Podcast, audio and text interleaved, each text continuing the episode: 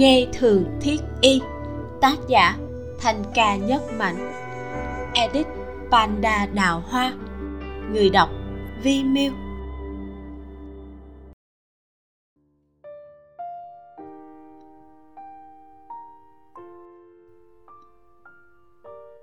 Lầu Thiếu Bạch hình như rất tin cậy vào tay y.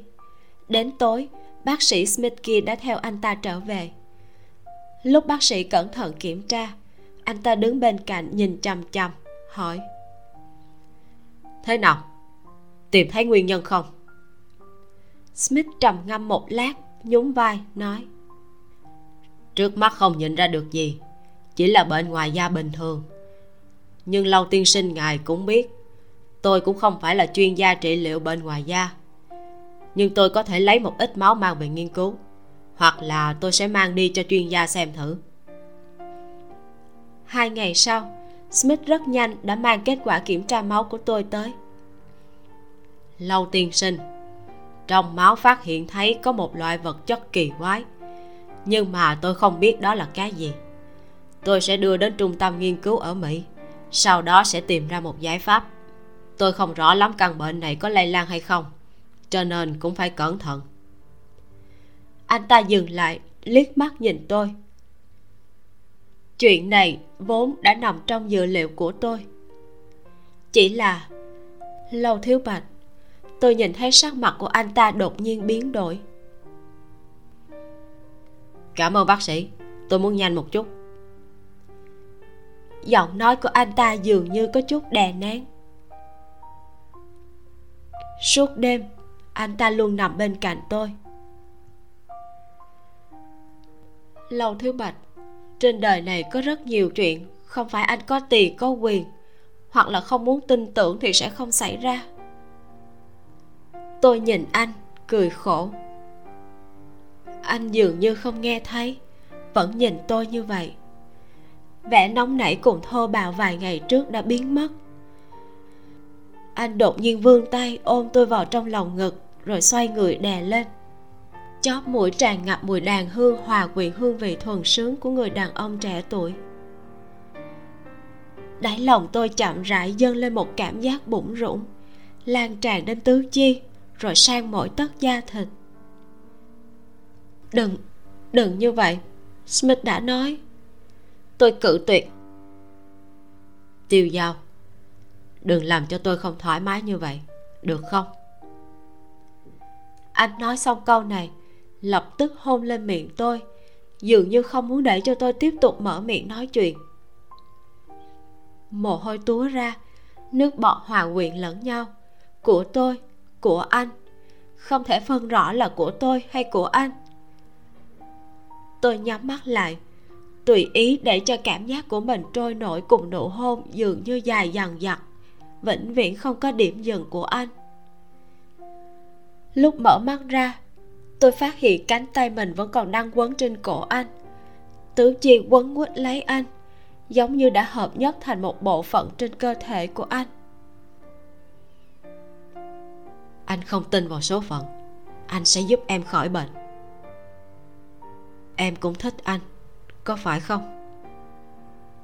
Anh thở hổn hển, khuôn mặt phủ một tầng hưng phấn hai con người đang lấy tràn ngập dục tình nhìn tôi chằm chằm, lấp lánh tỏa sáng, dường như đang chờ đợi tôi đáp lại. Rồi một lần nữa, anh lại cúi xuống hôn tôi thật sâu. Tôi trong cơn run rẩy phát ra âm thanh nghẹn ngào, nức nở. Một giọt nước từ khóe mắt lăn xuống.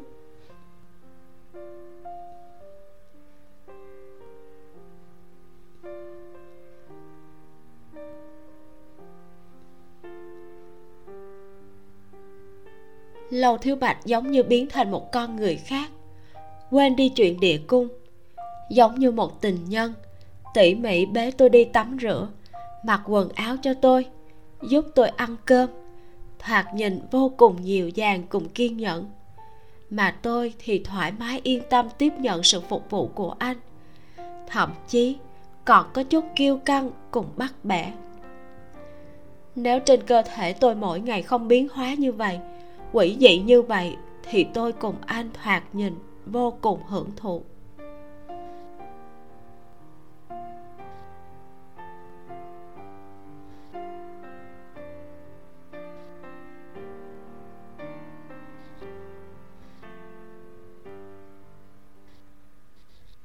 Máu mang sang nước ngoài kiểm tra, còn chưa đến bờ bên kia đại dương, thì không quá nửa tháng sau các đốm đỏ đã dần dần bò đầy tay chân, rồi đến ngực và bụng. Lầu thiếu bạch cũng không ngừng tìm đến trung y và tây y. Thúc ép bản thân không ngừng đem đến cho tôi đủ mọi loại thuốc quý hiếm. Dần dần, anh đã không còn vẻ trấn định vốn có. Anh bắt đầu ngủ không yên. Có khi, nửa đêm trong lúc mơ màng tôi tỉnh dậy. Bên cạnh không có người sẽ thấy anh đứng bên cửa sổ. Trong không khí là mùi hương xì gà nhàn nhạt, mà bóng lưng của anh phản phất trông như một bức tượng đá bất động. Tôi bắt đầu dùng quần áo để che đậy thân thể của mình kính không còn một khe hở. Ngay cả ban đêm đi ngủ, tôi cũng không chịu cởi, càng cự tuyệt anh đến gần tôi. Vô dụng thôi, lâu thứ bạch, trong máu em có thứ kỳ lạ cho dù là vào thời của em 100 năm sau thì cũng không có cách nào chữa được. Huống chi là trình độ chữa bệnh hiện tại.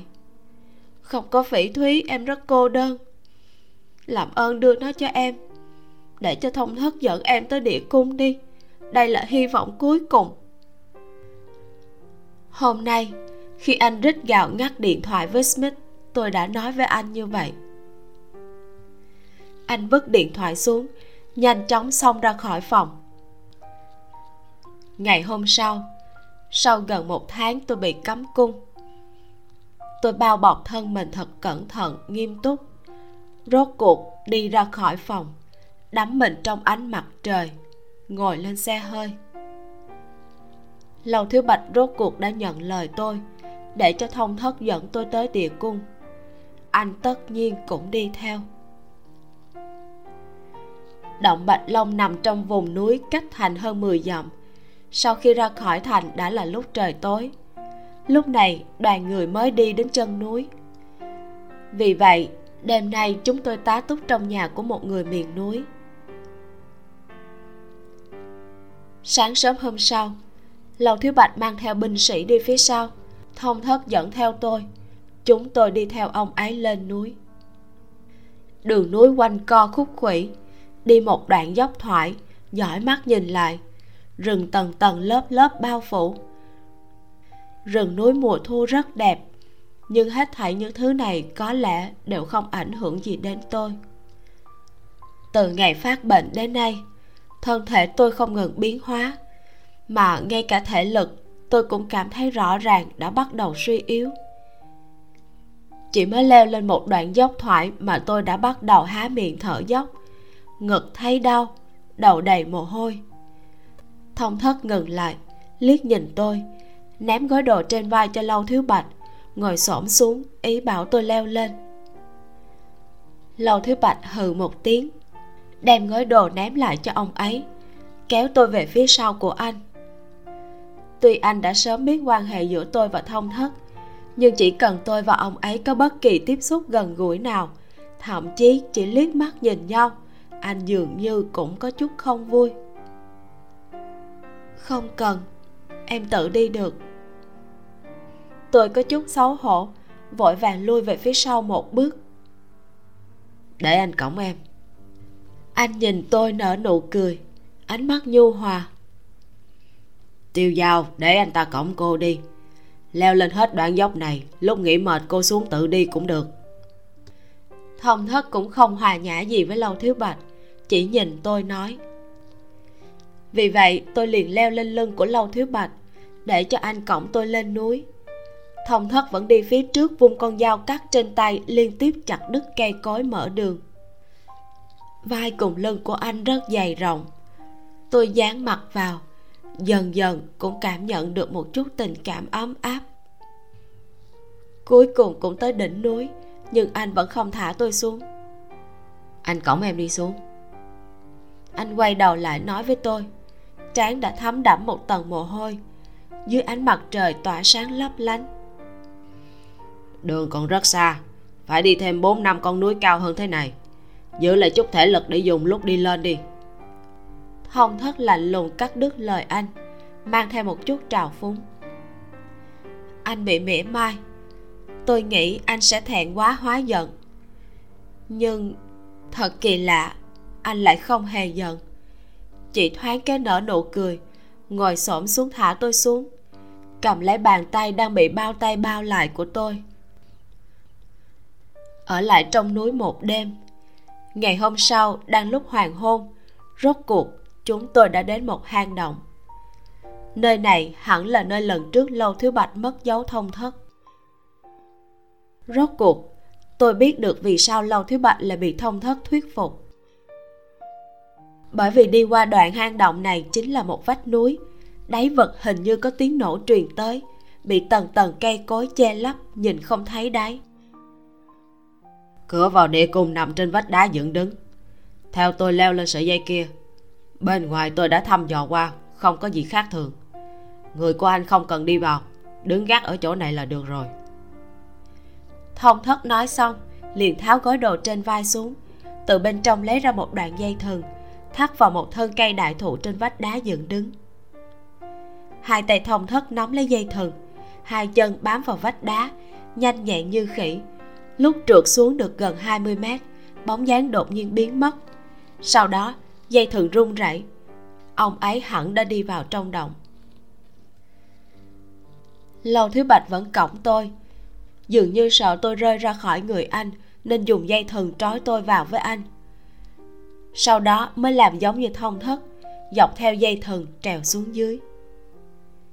Trong động khô ráo cũng không có không khí độc ẩm ướt, cửa động rất hẹp, lúc đầu chỉ có thể cho một người xoay người mà vào. Thông thất đốt sáng một cây đuốc, bóng tối vô biên vô hạn bị xua đi.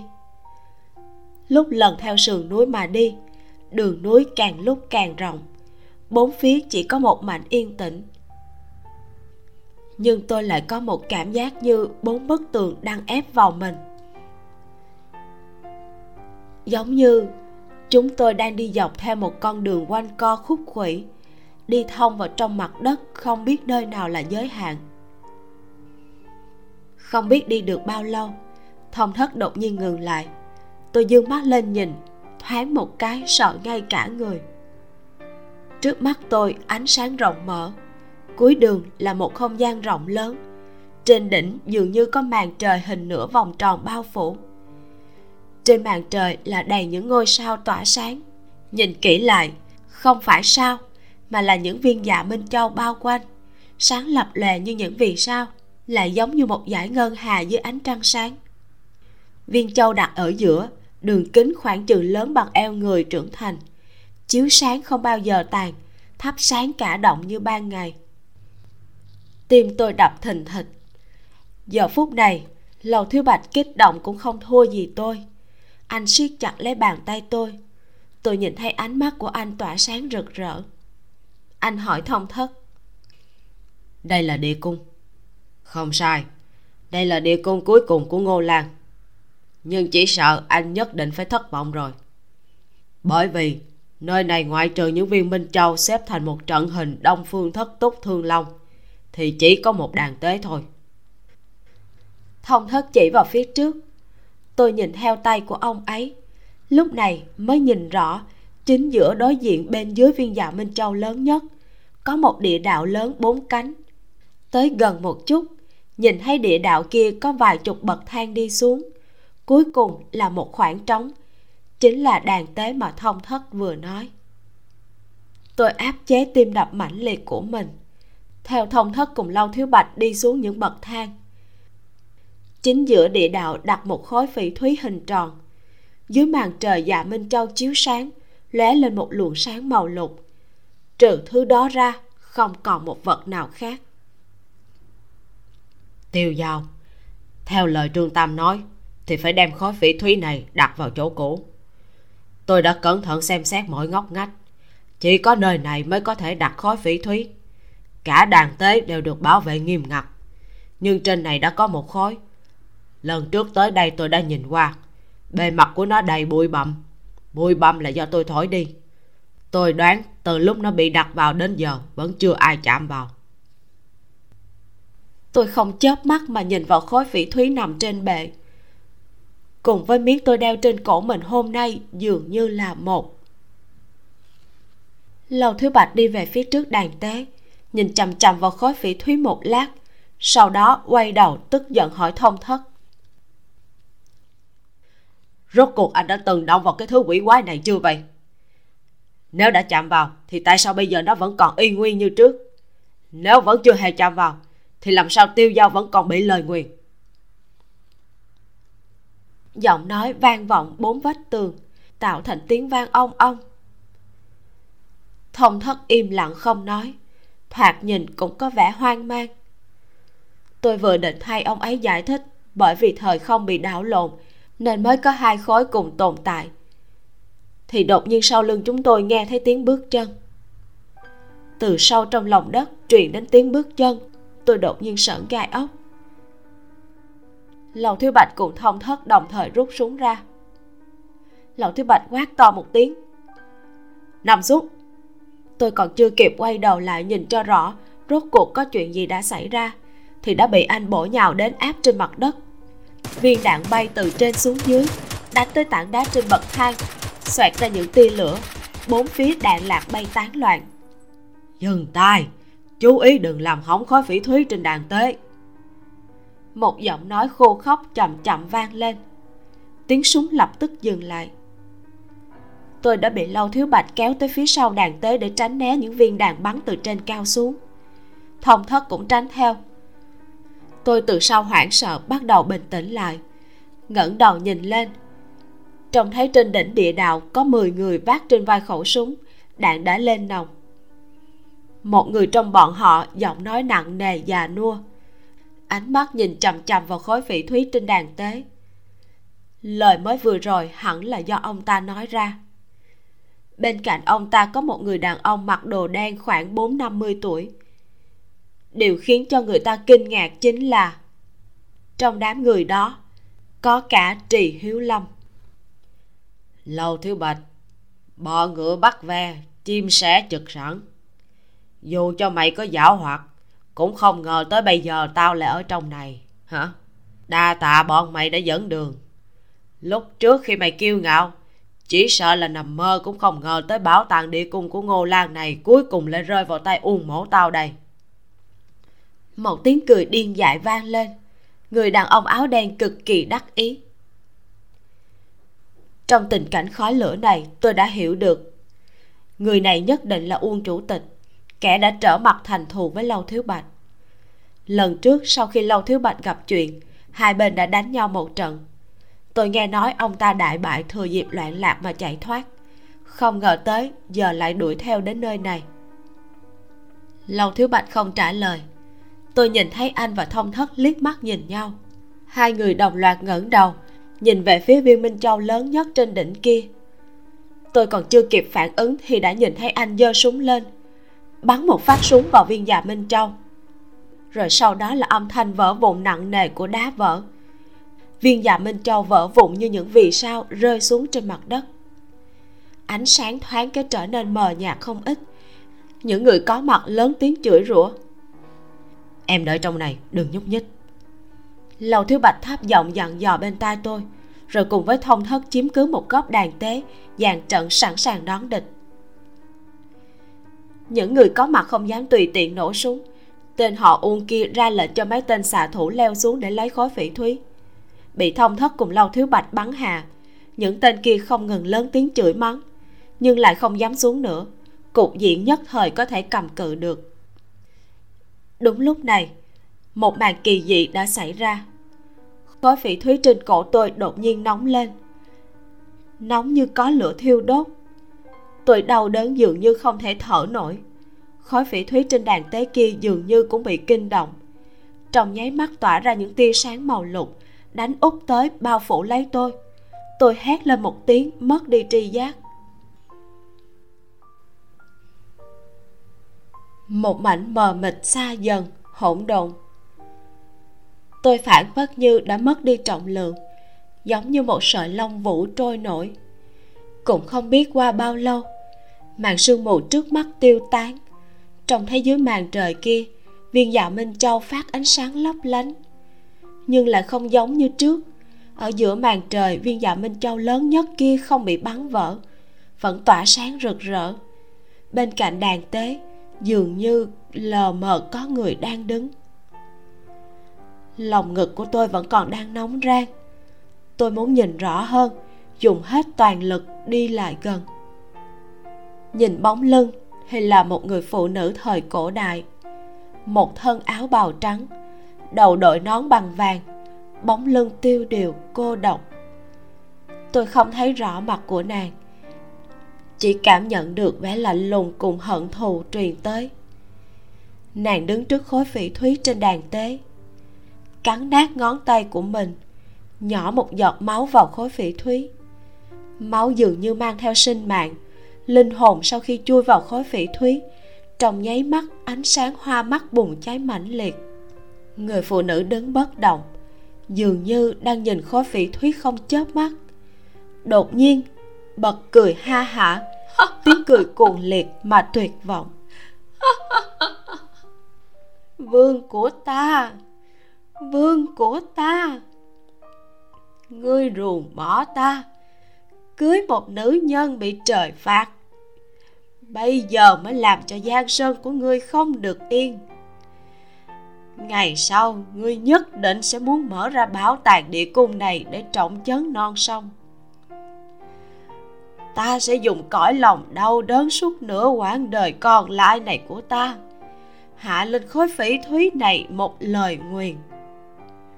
Vương của ta người bỏ ta. Ta muốn ngươi cùng nữ nhân kia sống không bằng chết. Chết rồi cũng không được yên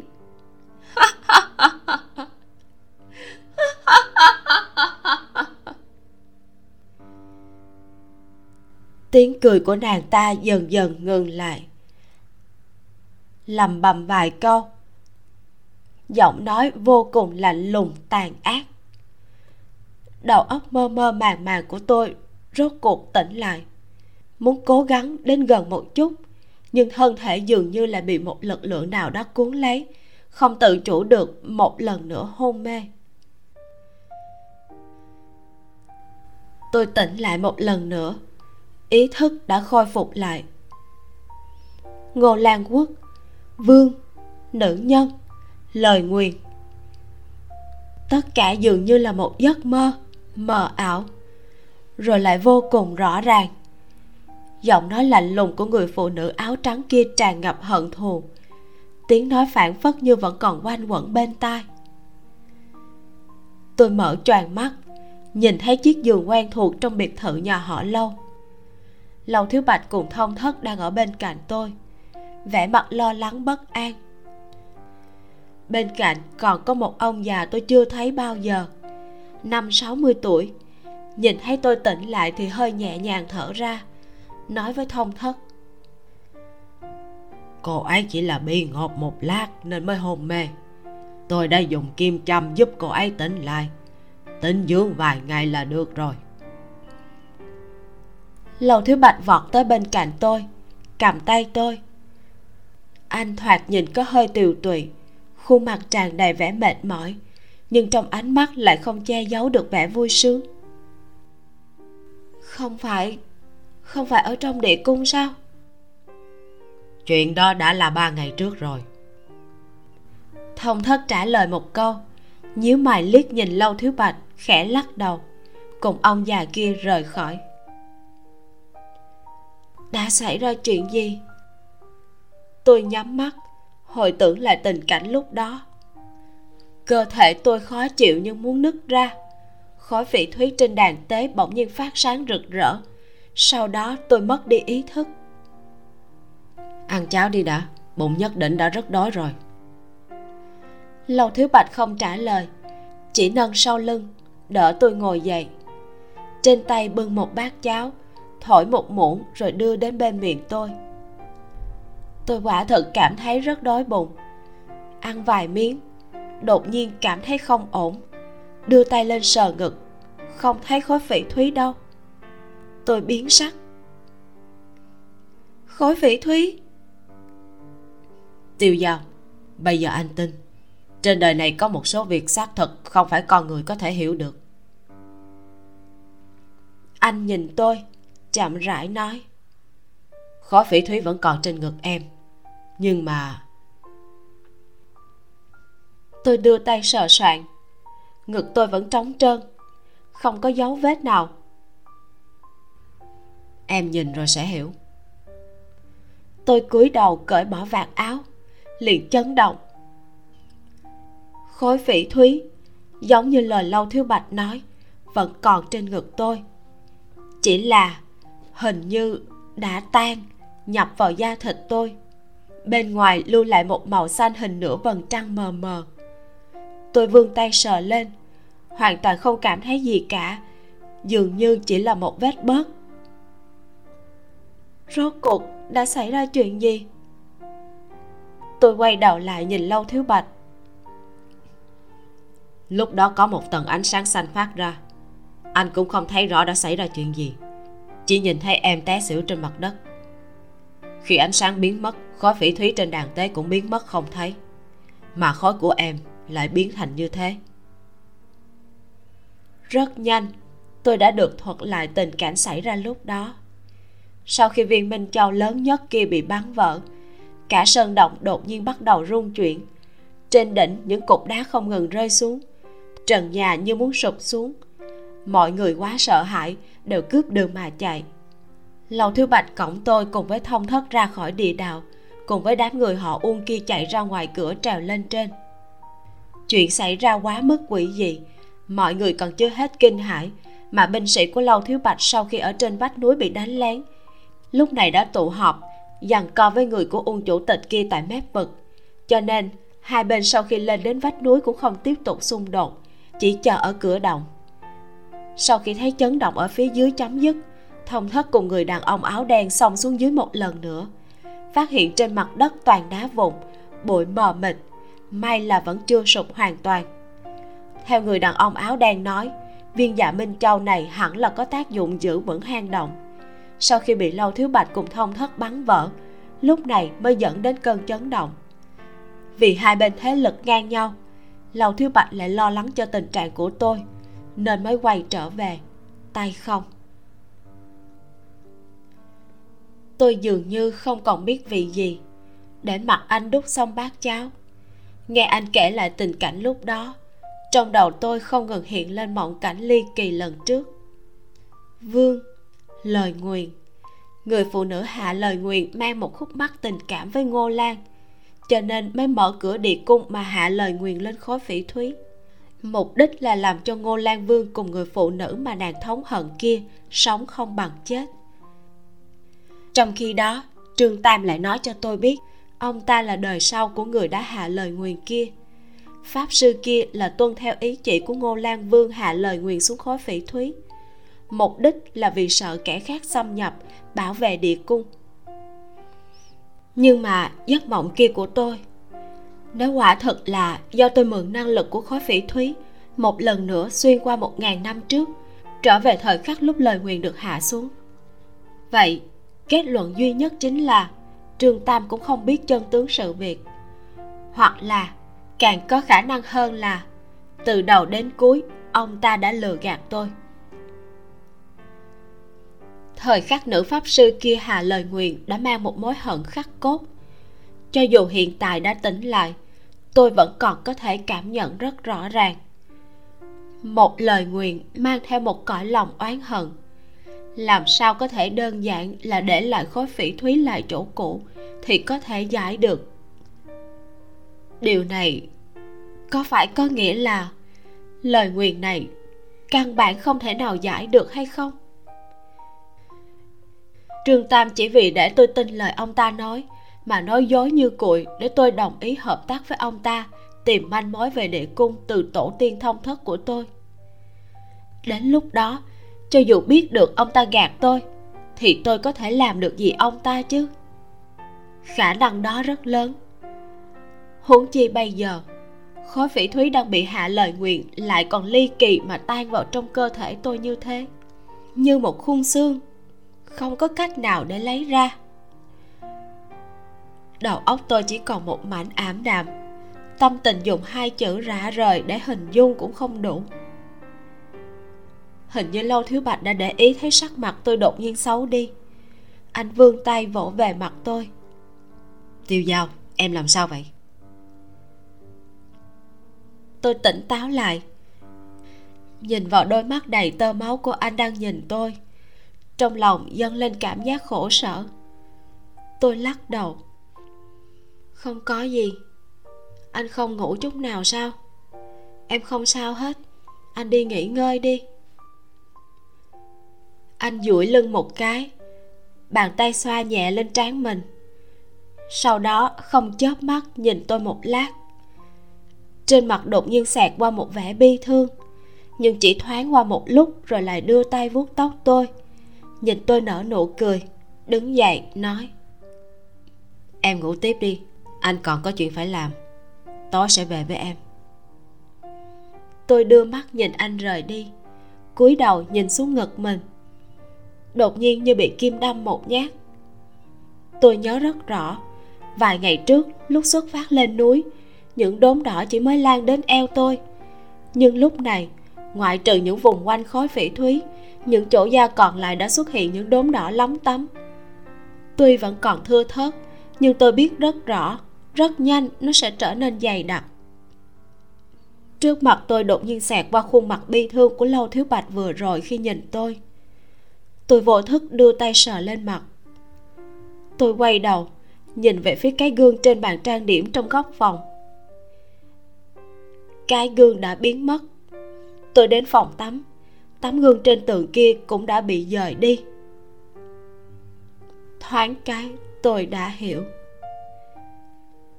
Chưa lúc nào giống như lúc này, tôi hy vọng đêm tối sẽ đến nhanh hơn một chút. Hơn nữa, sau khi đã đến, thì không muốn nó ra đi. Đêm rốt cuộc cũng buông xuống. Có người đẩy cửa bước vào. Không được mở đèn trong bóng tối đen kịch, tôi nói. Lầu thiếu bạch dừng lại. Một lát sau, tôi nghe được tiếng bước chân của anh đi nhanh về phía tôi. Một mùi hương quen thuộc kéo tới. Tôi bị anh ôm vào trong ngực. Tôi nói, lầu thiếu bạch, em cầu xin anh một chuyện. Em nói đi. Xin anh. Bắt đầu từ lúc này hãy để cho em sống một mình ở đây. Em không muốn gặp bất kỳ ai cả. Anh khẽ giật mình. Thân thể chậm rãi trở nên cứng nhắc. Nhưng rất nhanh, anh ôm tôi chặt hơn. Bên tai tôi nghe được anh hấp tấp nói. Tiêu dao em ngàn vạn lần đừng nghĩ quẩn trong lòng. Em yên tâm phan vạn xuân cũng rất có bản lĩnh. Ông ta cảm thấy rất có hứng thú với chuyện của em ông ta nói, tình trạng của em rất giống với cổ thuật của miêu cương. Ông ta đã cùng thông thất đi đến sông tây, xem xét điều tra ở nơi đó. Em hãy tin tưởng, chúng ta nhất định sẽ tìm ra cách giúp em. Lâu thiếu bạch, nếu như anh thật sự muốn tốt cho em, xin anh hãy đồng ý với em. Từ bây giờ trở đi, em không muốn gặp bất kỳ ai cả, kể cả anh. Anh đã dọn tất cả gương đi rồi, nhưng em có thể tưởng tượng được dáng vẻ không thể tin được của em bây giờ. Và sau này nữa. Anh yên tâm. Em sẽ không nghĩ quẩn đâu. Em sẽ đợi cho đến khi các anh tìm được cách. Cho đến khi em không chịu nổi nữa mà chết đi. Lúc đó, em sẽ che đậy mình thật kín. Xin anh đừng nhìn. Hãy trực tiếp đem em hỏa táng chừa cho em một chút tôn nghiêm. Em xin anh đó.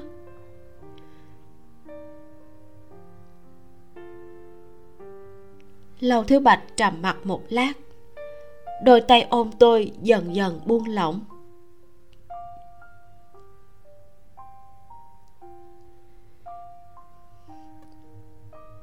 Tiêu dao em vẫn luôn là một người vô tình. Đã đến lúc này mà vẫn luôn như vậy. Trong bóng tối, anh đột nhiên nở một nụ cười. Tiếng cười tuy nhẹ nhưng lại thô lệ mà khàn khàn. Rốt cuộc, anh hoàn toàn thả tôi ra, chậm rãi đứng lên. Trong bóng tối, tôi mở to hai mắt dùng toàn bộ thị lực có thể của mình, nhìn thẳng vào bóng lưng mơ hồ của anh. Lâu thiếu bạch, cho dù đến cuối cùng, em có biến thành quái vật mà chết đi. Em cũng chỉ muốn giữ lại trong lòng anh, dáng vẻ ngày đầu tiên em gặp anh mà thôi. Thời khắc anh đóng cửa, tôi không tiếng động mà nói với anh như vậy.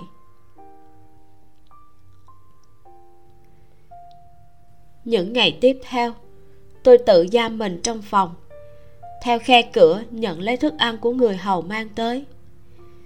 Ngay từ đầu, tôi còn có thể đếm ngày tháng, ngày đầu tiên, rồi ngày thứ hai. Nhưng rồi rất nhanh, tôi buông xuôi. Mỗi phút, mỗi giây thức dậy buồn chán, tôi chỉ nhìn bức màn đang vây kín, nhật nguyệt giao nhau. Cứ vậy mà vận động ngủ, rồi lại tỉnh. Tỉnh, rồi lại ngủ. Có đôi khi nói vài lời với lâu thiếu bạch đứng bên ngoài cửa. Cho đến một ngày, cũng không biết là ngày nào, cửa đột nhiên bị một người dùng sức đẩy ra. Đừng qua đây! Tôi hét lên một tiếng, dùng chăn che kín cả người. Tiêu dao đừng sợ, là anh đây là giọng của lâu thiếu bạch. Tôi cảm giác chính mình cùng tấm chăn được bế lên. Giọng nói của anh tràn ngập hưng phấn. Anh đã tìm được người giải lời nguyền rồi. Chúng ta có thể thử thêm một lần nữa.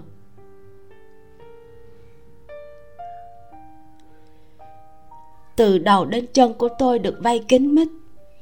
Lúc ngồi trong ô tô, cả người dường như còn chưa tỉnh mộng, mang theo một chút khó tin cảm giác tựa như một người đã chìm gần đến đáy hồ sắp chết đuối, đột nhiên được vớt lên bờ. Lâu thiếu bạch lái xe ra khỏi thành. Tôi liền nhận ra con đường cũ đi đến núi bạch long. Tôi mở miệng hỏi anh. Anh chỉ nói đến lúc đó sẽ biết.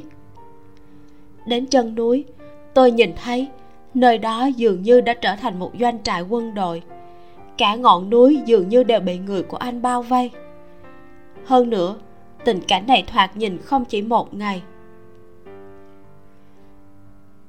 Tôi được lâu thiếu bạch đặt nằm trên ghế, hai binh lính khiêng đi, xuất phát đi về phía núi bạch long.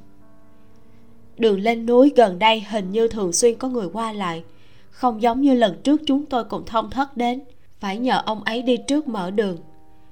Cho nên chỉ qua một ngày, một đêm, ngày hôm sau, lúc chạng vạn tối chúng tôi đã đến trước cửa động của lần trước.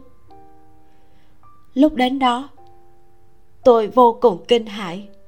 Nơi đó hoàn toàn không giống so với ấn tượng của tôi.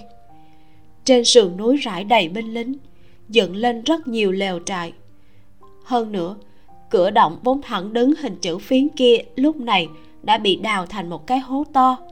Độ dốc dường như bị một cây búa khổng lồ đào khoét hiện tại đã lộ ra giữa ánh mặt trời. Quay mặt lên trời, mở ra cái miệng tối tăm. Tôi có chút khiếp sợ. Khoảng thời gian này, lâu thứ bạch rốt cuộc đã làm gì? Qua đêm nay, ngày mai có thể giải lời nguyện cho em rồi. Lâu thứ bạch đưa tôi vào một chiếc lều. Lúc nói những lời này, sắc mặt cực kỳ ôn nhu dường như anh rất bận rộn. Nói dứt lời liền xoay người ra khỏi lều.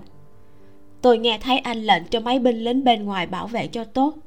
Rồi tiếng bước chân rất nhanh đã biến mất. Rốt cuộc, chuyện gì đã xảy ra?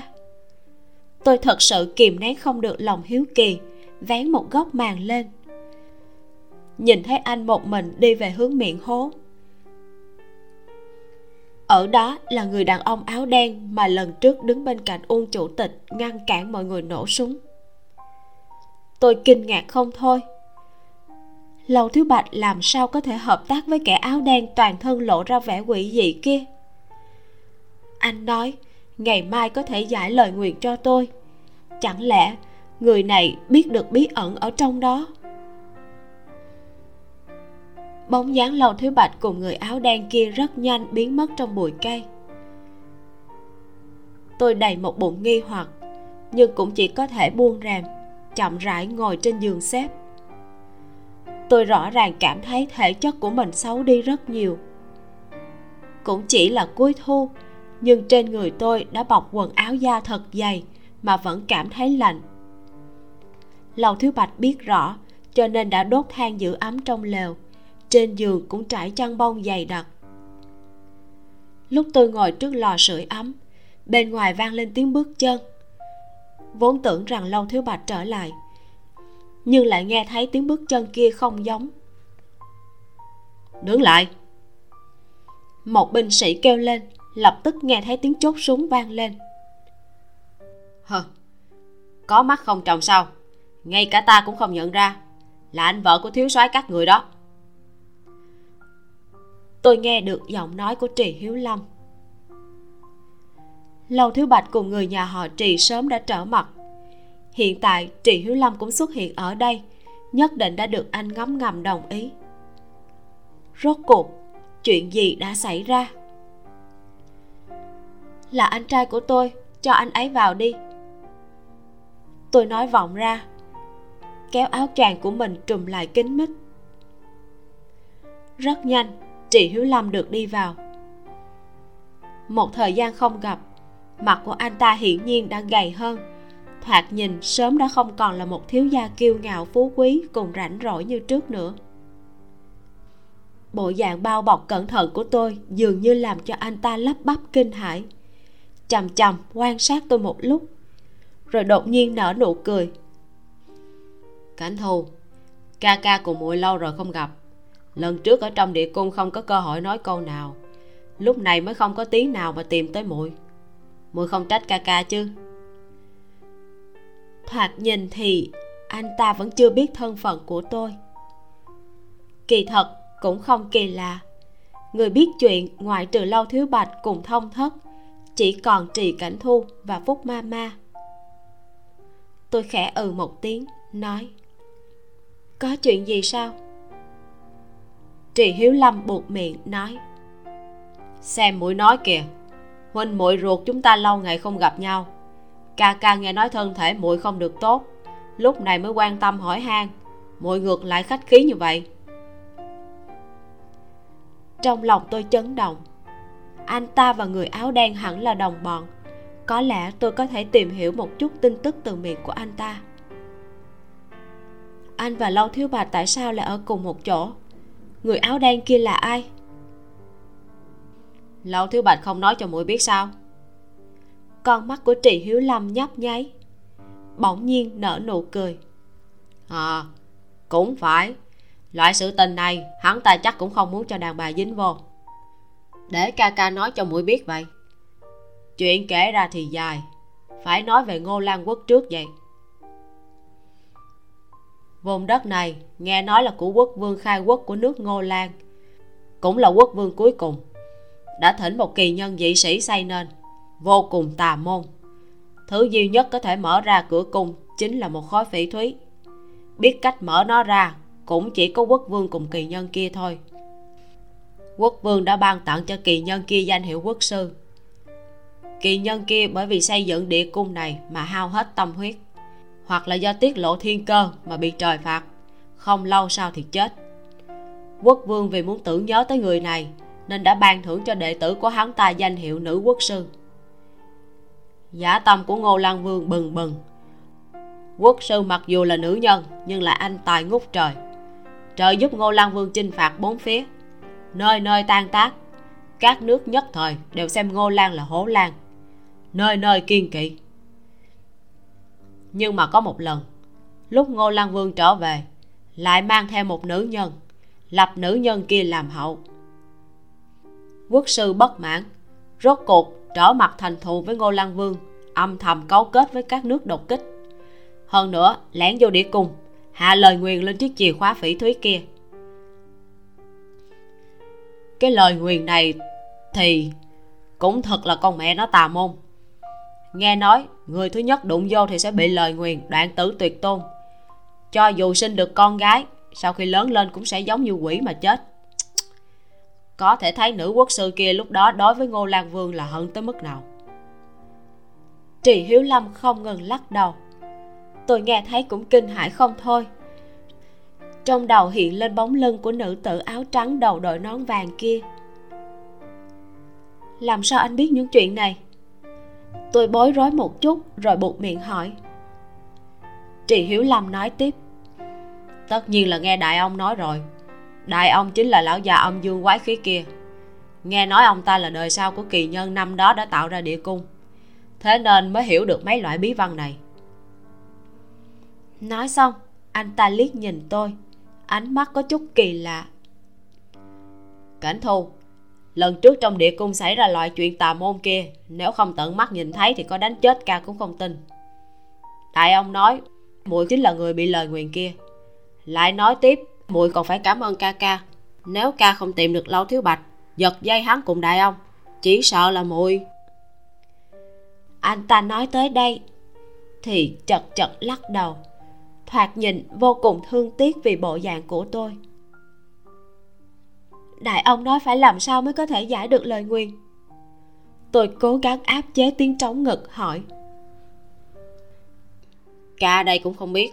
Đại ông kia biết cái gì cũng sẽ nói cho ca nghe. Địa cung ngô lan này rất tà môn. Lâu thiếu bạch cho dù hắn có liều chết đoạt lấy bản đồ từ trong tay ca, không có người tài tương trợ, cho dù vào được địa cung thì thế nào, ngay cả cửa cũng không sờ vào được. Hắn và chúng ta có thù giết cha chỉ là hôm nay mọi người đã cùng ở trên một con thuyền. Ca cũng tạm thời không so đo. Ca ca đến nói cho muội những chuyện này là muốn cho muội biết. Lâu thiếu bạch bởi vì không biết cách mở cửa địa cung nên hiện nay mới giảng hòa cùng với đại ông. Bất quá chỉ là lợi dụng lẫn nhau mà thôi. Nếu ca ca không thương muội nghĩ cách giúp muội bằng vào lâu thiếu bạch muội làm sao có thể giải được lời nguyền?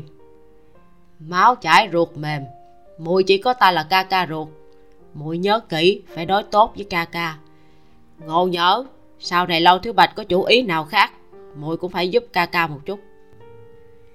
Trì hiếu lam nói với tôi những lời này, dường như trong lòng vẫn còn chút kiên kỵ với lâu thiếu bạch.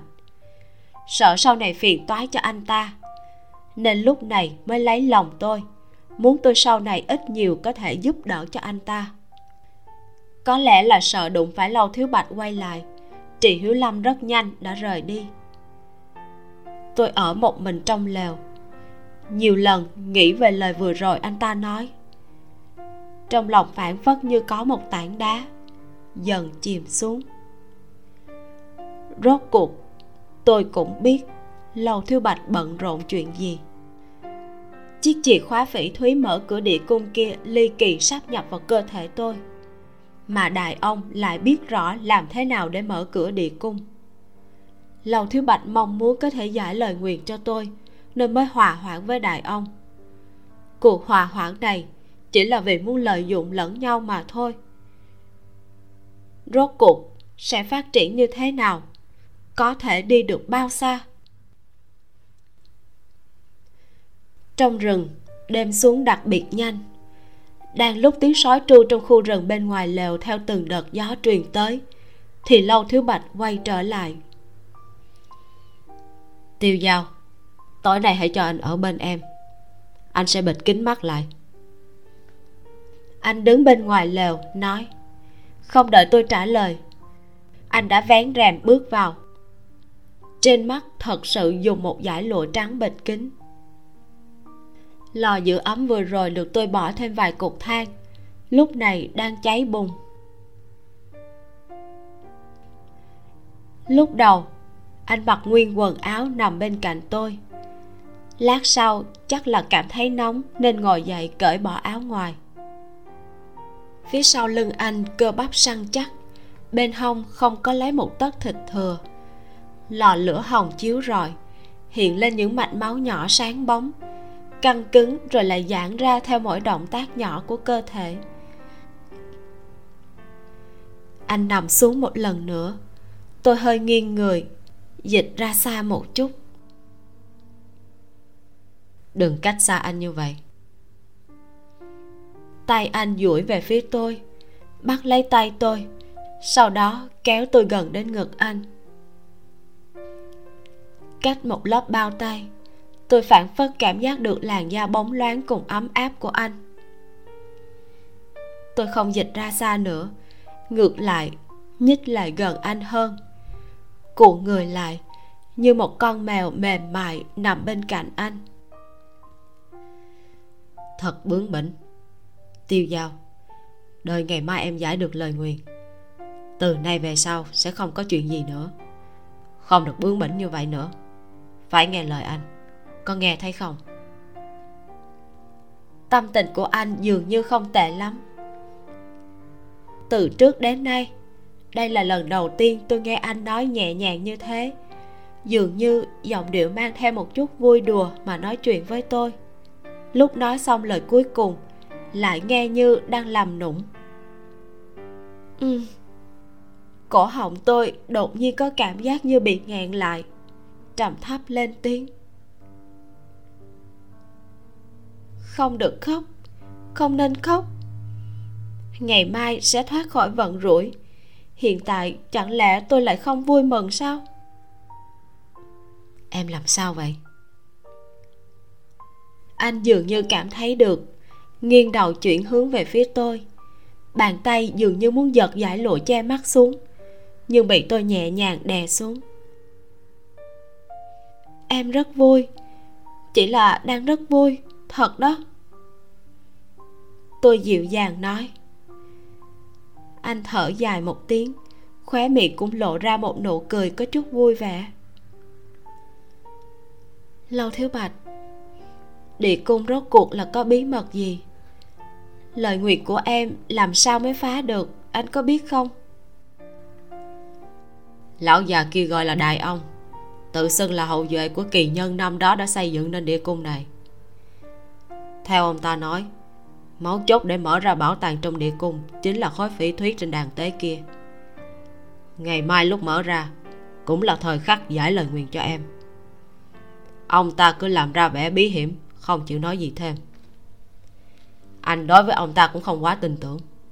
Nhưng chuyện cho tới bây giờ, tình trạng của em ngày càng nghiêm trọng. Bọn người của thông thất lại không có tin tức. Anh không còn lựa chọn nào khác chỉ có thể tin ông ta một lần. Em yên tâm. Anh đã chuẩn bị. Không sợ đến lúc đó sẽ bị chơi khăm anh nói, rồi đột nhiên ngừng lại. Tôi nhìn lên chiếc cằm căng cứng của anh. Trong đáy lòng dâng lên một cảm giác ấm áp mềm mại. Với cách làm người của anh, vốn làm sao mà có thể thỏa hiệp với trì hiếu lâm chứ? Tôi vươn tay ôm lấy eo của anh thấp giọng nói, lâu thiếu bạch, cảm ơn tất cả những gì anh đã làm cho em.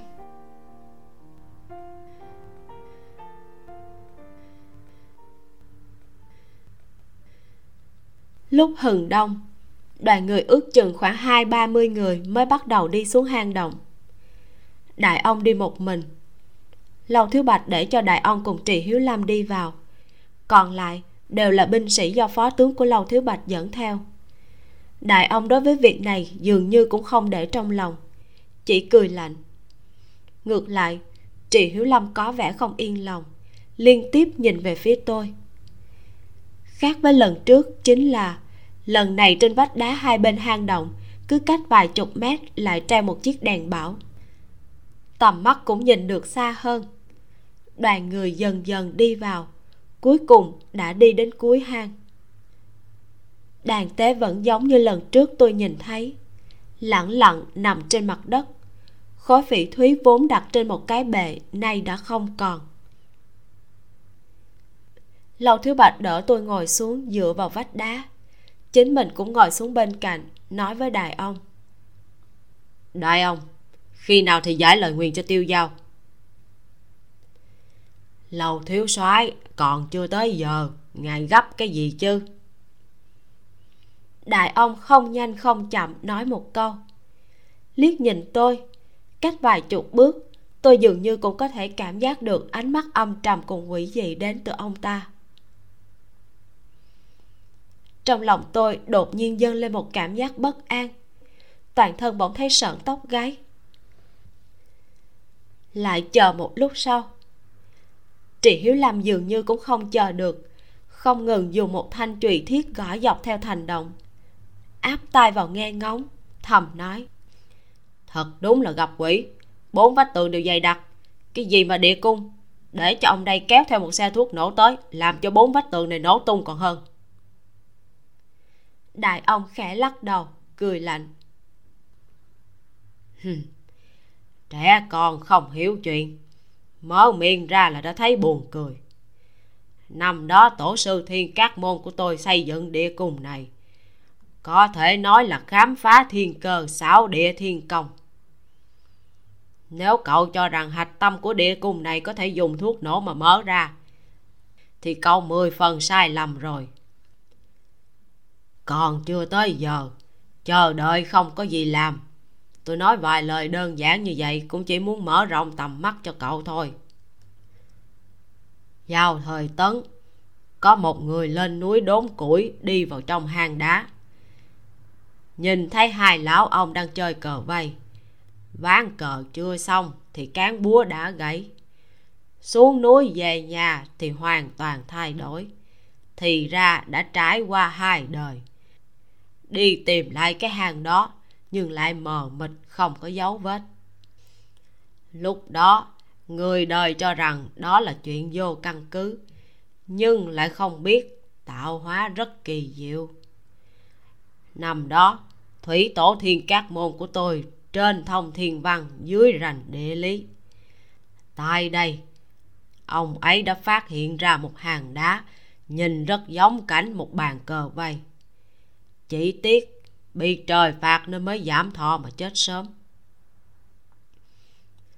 Trên đỉnh địa đạo đặt một viên minh châu. Cậu nghĩ là chỉ để chiếu sáng thôi sao? Đó chính là trận địa đông phương thất túc thương long trận. Chừng nào tới giờ thì đây cũng chính là cách để mở địa cung. Mặt trì hiếu lâm tràn đầy vẻ khiếp sợ buộc miệng hỏi. Con bà nó thật sự thần tiên mật cảnh như vậy sao? Nếu vô được bên trong, tìm được bí tịch của tổ tiên ông, có phải có thể trường sinh bất lão hay không? Đại ông cười lạnh. Cánh cửa trường sinh đang ở ngay dưới chân cậu. Chỉ sợ cậu không thể nào tiếp cận được thôi. Không bằng gom chút ít vàng bạc về là được rồi. Trì hiếu lâm bị nói vậy thì mặt đỏ tới tận mang tay ngượng ngùng nói cũng phải. Tôi cũng không muốn thành tiên. Phát tài vẫn hơn. Sắc mặt lâu thiếu bạch đang ở bên cạnh tôi ngưng trọng. Thoạt nhìn có vẻ bán tính bán nghi. Nhưng tôi lại hơi giật mình. Lời đại ông vừa nói nghe ly kỳ không thể tin, nhưng chưa chắc không có khả năng. Bình thường, chúng ta chỉ có thể cảm giác được không gian ba chiều, chỉ có thể ở trong không gian bình thường này nhưng cũng chưa chắc đã không tồn tại một người khác ở trong một không gian không thể nào với tới. Chẳng lẽ thủy tổ thiên môn cát mà đại ông nói chính là đã phát hiện ra một cửa vào trong một không gian khác? Vậy nên mới xây dựng nên hạch tâm của địa cung.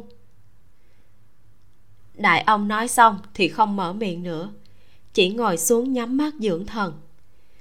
Thời gian từng giây, từng phút trôi qua.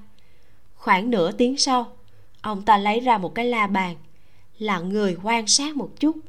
Đột nhiên sắc mặt ngưng trọng trầm giọng nói. Đã đến giờ rồi có thể bắt đầu rồi. Tôi căng thẳng. Mọi người trong hang động vốn đã không còn kiên nhẫn đồng loạt đi về phía đại ông. Lầu thiếu bà tự trên mặt đất nhảy dựng lên vịnh tôi đứng dậy. Đại ông bước xuống địa đạo đi đến trước đàn tế đoàn người đều theo sau. Một nơi lớn như vậy, nhưng lại lặng ngắt như tờ. Mỗi một đôi mắt đều đang dõi theo đôi tay của ông ta.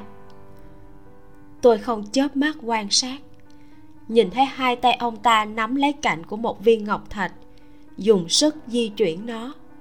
Rốt cuộc, xoay nó về phía bên trái. Một lát sau, trên đỉnh đầu đột nhiên vang lên âm thanh cơ quan dịch chuyển có vụn đá rào rào rơi xuống. Ngẩng đầu lên, màn trời đầy những viên dạ minh châu kia chậm rãi chuyển động.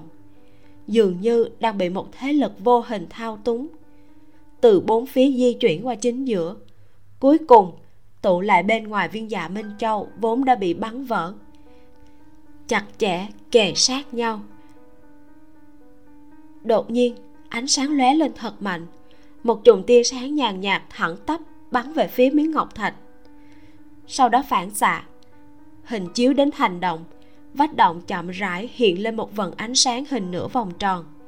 Hình dáng rất giống với khối vị thúy. Cả hang động bắt đầu rung nhẹ nhẹ, có âm thanh ù ù nặng nề truyền tới. Vần sáng hình nửa vòng tròn hơi di chuyển trên vách động, hai cánh cửa chính màu đồng chậm rãi hiện ra trên cửa chạm khắc những hoa văn cổ đại, màu xanh đồng hiện lên càng rõ ràng hơn.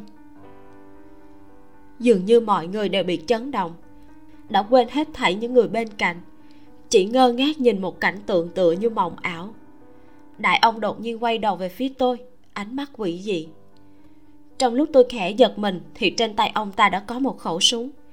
Đột nhiên giơ lên hướng về tôi mà bóp cò.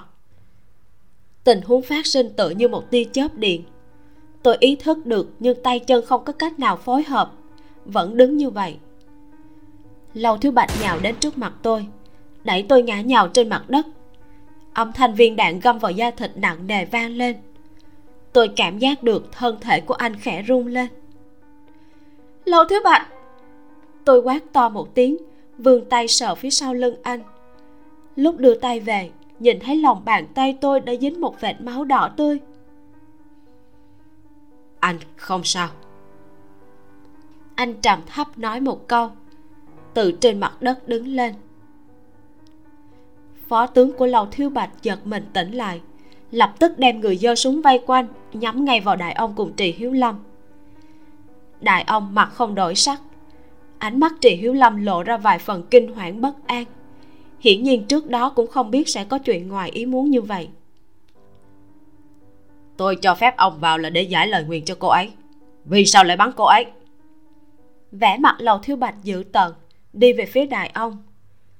Tôi nhìn thấy phần áo dưới vai anh đã nhuộm một màu đỏ sậm. Vẻ mặt của đại ông không chút nào lo sợ nhìn lâu thiếu bạch chắc chắn nói. Lâu thiếu soái nói một lời thật lòng thì hôm nay tôi tới là vì muốn mở cửa địa cung. Ngài lấy kho báu tôi lấy bí sách. Cả hai đều vui vẻ. Cô ta không thể không chết. Hình chiếu bán nguyệt trên vách động, ngài thấy không? Chính là ổ khóa để mở ra cánh cửa của kho báu này. Biểu ngọc có thể ở trong cơ thể sống, nhưng không thể ở trong tử thi. Chỉ cần cô ta chết, nó lập tức có thể thoát ra ngoài. Lấy được biểu ngọc, tra vô ổ khóa thì cửa địa cung lập tức mở ra. Ngài còn trẻ, nghĩ lại coi. Trong kia là kho báo sánh ngang cả nước. Có nó thì như hổ thêm cánh. Với tính quyết đoán của thiếu soái, có một ngài thống lĩnh nam bắc cũng không phải là không có khả năng. Thiên hạ ngay trước mắt, chỉ là một đứa con gái thì có là gì? Tôi nói giải lời nguyền cho cô ấy lầu thứ bạch ngoảnh mặt làm ngơ. Đi đến trước mặt đại ông, trợn mắt rút súng ra, chĩa thẳng vào trán ông ta. Đại ông dường như có chút kinh ngạc, nhanh chóng liếc mắt nhìn tôi. Đột nhiên nở nụ cười. Hả lầu thiếu bạch, tôi cứ tưởng cậu có thể là người có thể làm nên chuyện lớn, nên mới cùng cậu hợp tác. Hôm nay xem ra tôi đã đánh giá cậu quá cao rồi. Không phân biệt được nặng nhẹ, không biết lớn nhỏ. Đã đến nước này thì tôi nói cho cậu biết. Năm đó, nữ quốc sư hạ lời nguyền này hận ngô lan vương thấu xương, thủ pháp âm độc. Không ngờ thần xui quỷ khiến, ngô lan vương năm đó lại không mở địa cung này ra trăm ngàn năm qua. Biểu ngọc này hôm nay rơi trúng vào cô gái này. Nếu muốn giải lời nguyền, thì linh lực của khối phỉ thúy này sẽ tiêu tốn hết, biến thành một khối biểu ngọc bình thường. Như vậy, cánh cửa kho báu này sẽ không thể nào mở ra được. Cái gì nặng, cái gì nhẹ. Lâu thiếu bạch cậu là người thông minh. Một cái giá lớn như vậy, chẳng lẽ cậu nguyện ý trả giá sao? Lúc đầu, sở dĩ tôi nói vậy chỉ là muốn cậu hạ quyết tâm mà thôi. Không ngờ cậu lại không biết phân biệt như vậy. Dù có nằm mơ, tôi cũng không nghĩ tới một cảnh tượng hoang đường như thế lại diễn ra. Trong nháy mắt, mạng của tôi lại ngang bằng với bảo tàng sánh ngang trời đất này. Nhưng đây cũng là sự thật trong lòng tôi lại dâng lên một mảnh ảm đạm. Từ trên mặt đất chậm rãi đứng lên. Nhìn về phía lâu thiếu bạch, đối diện với ánh mắt của anh. Mặt của tôi bị che khuất, anh không nhìn thấy nét mặt của tôi. Tôi cũng không muốn để cho đôi mắt mình toát lên một chút sợ hãi hay cầu xin thương xót nào. Chỉ cùng anh hai người nhìn nhau. Chỉ lặng lặng nhìn vào mắt anh sắc mặt của anh hơi tái, càng làm nổi bật đôi mày rậm cùng đôi mắt ướt át đen như mực. Anh lặng yên, nhìn tôi một lát. Tôi không thể đọc được ý nghĩ trong mắt anh. Lầu thiếu bạch, cứ đàn bà như vậy sẽ không còn thời gian. Bỏ qua thời điểm này cửa địa cung sẽ hoàn toàn biến mất. Màn trời minh châu bị hủy, cơ quan mất cân đối. Đông này không thể nào đứng vững, lúc nào cũng có thể sụp xuống. Mà một khi sụp xuống rồi, tiếp theo, cho dù biểu ngọc có vào tay thì cửa địa cung trọn đời cũng không thể mở ra. Đại ông giận dữ nói, nhìn về phía sau lưng, cánh cửa trên vách động dần dần biến mất lầu thiếu bạch cũng quay đầu gắt gao nhìn chằm chằm vào màu xanh dần dần biến mất trên cánh cửa. Bàn tay nắm chặt gân xanh trên mu bàn tay nổi hết cả lên. Lầu thiếu bạch! Đại ông khàn giọng kịch liệt la lên trợn mắt muốn vùng ra nhưng lại bị phó tướng của lâu thiếu bạch cùng vài binh sĩ bắt lại không ngừng dãy dụa trì hiếu lâm đột nhiên điên cuồng chạy về phía cánh cửa màu xanh đồng ra sức đập. Rồi đột nhiên anh ta quay đầu lại. Tôi nhìn thấy ánh mắt cuồng loạn của anh ta. Thật nhanh, giơ súng về phía tôi. Tôi rung lên. Sau gáy trì hiếu lâm tựa như một đóa hoa máu tung bay. Cả người hướng về phía trước bổ nhào trên mặt đất. Khóe miệng rỉ ra một hàng máu tươi. Đôi mắt vẫn tròn tròn đầy vẻ không cam lòng cùng điên cuồng. Là súng của lầu thiếu bạch bắn ra anh chậm rãi buông cánh tay cầm súng xuống. Vẻ mặt vô cùng bình tĩnh. Ánh mắt dừng lại trên cánh cửa chỉ còn một màu xanh đồng mơ hồ. Rốt cuộc, cánh cửa triệt để biến mất. Vầng sáng cũng dập tắt trong nháy mắt. Sơn động lại trở về với một mảnh tĩnh mịch. Chân của tôi nhũn ra, không thể chống đỡ nổi, ngã ngồi trên mặt đất. Lầu Thiếu Bạch quay đầu lại liếc nhìn tôi Khẽ cười với tôi. Anh chuyển hướng về phía đại ông Nói Đại ông Giải lời nguyện cho cô ấy đi. Đại ông ngừng dãy dùa Gương mặt méo mó Tràn ngập oán độc nhìn tôi Nở một nụ cười lạnh. Lầu Thiếu Bạch Mày biết tao vì ngày này mà đợi bao nhiêu năm không? Hiện tại Chỉ vì lòng da đàn bà của mày mà bị hủy hoại trong chốc lát. Muốn tao nói ra cách giải lời nguyền sao? Nằm mơ đi, Con đàn bà này nhất định phải chết. Hình dạng lúc chết có thể so với cả quỷ, Mày cứ đợi đến lúc nhặt xác nó đi. Ai nói chỉ có ông mới biết cách giải lời nguyền? Lối vào đột nhiên truyền đến một tiếng cười to tiếng bước chân truyền lại. Từng đợt từng đợt vang vọng trên vách động tôi quay đầu lại, nhìn thấy thông thất cùng phan vạn xuân xuất hiện trước cửa vào. Ánh mắt phan vạn xuân long lanh, trên mặt vẫn còn nét vui vẻ. Thông thất người đầy phong trần mệt mỏi, bước nhanh đến bên cạnh tôi, đỡ tôi dậy, ôn nhu nói. Tiêu giao, lão phan đã tìm được cách giải lời nguyền cô rất nhanh sẽ khỏe lại. Trong lòng tôi tất nhiên dâng lên một cảm giác hạnh phúc như đang ở trên mây. Có chút không dám tin tưởng, mờ mịt nhìn về phía lâu thiếu bạch. Trông thấy ánh mắt của anh bỗng nhiên mang một thần thái vô cùng vui sướng, đẩy mạnh đại ông ra, đi đến nghênh đón phan vạn xuân. Thiếu soái, vết thương của ngài. Phó tướng của lầu thiếu bạch đi thật nhanh lên trước nhắc nhở.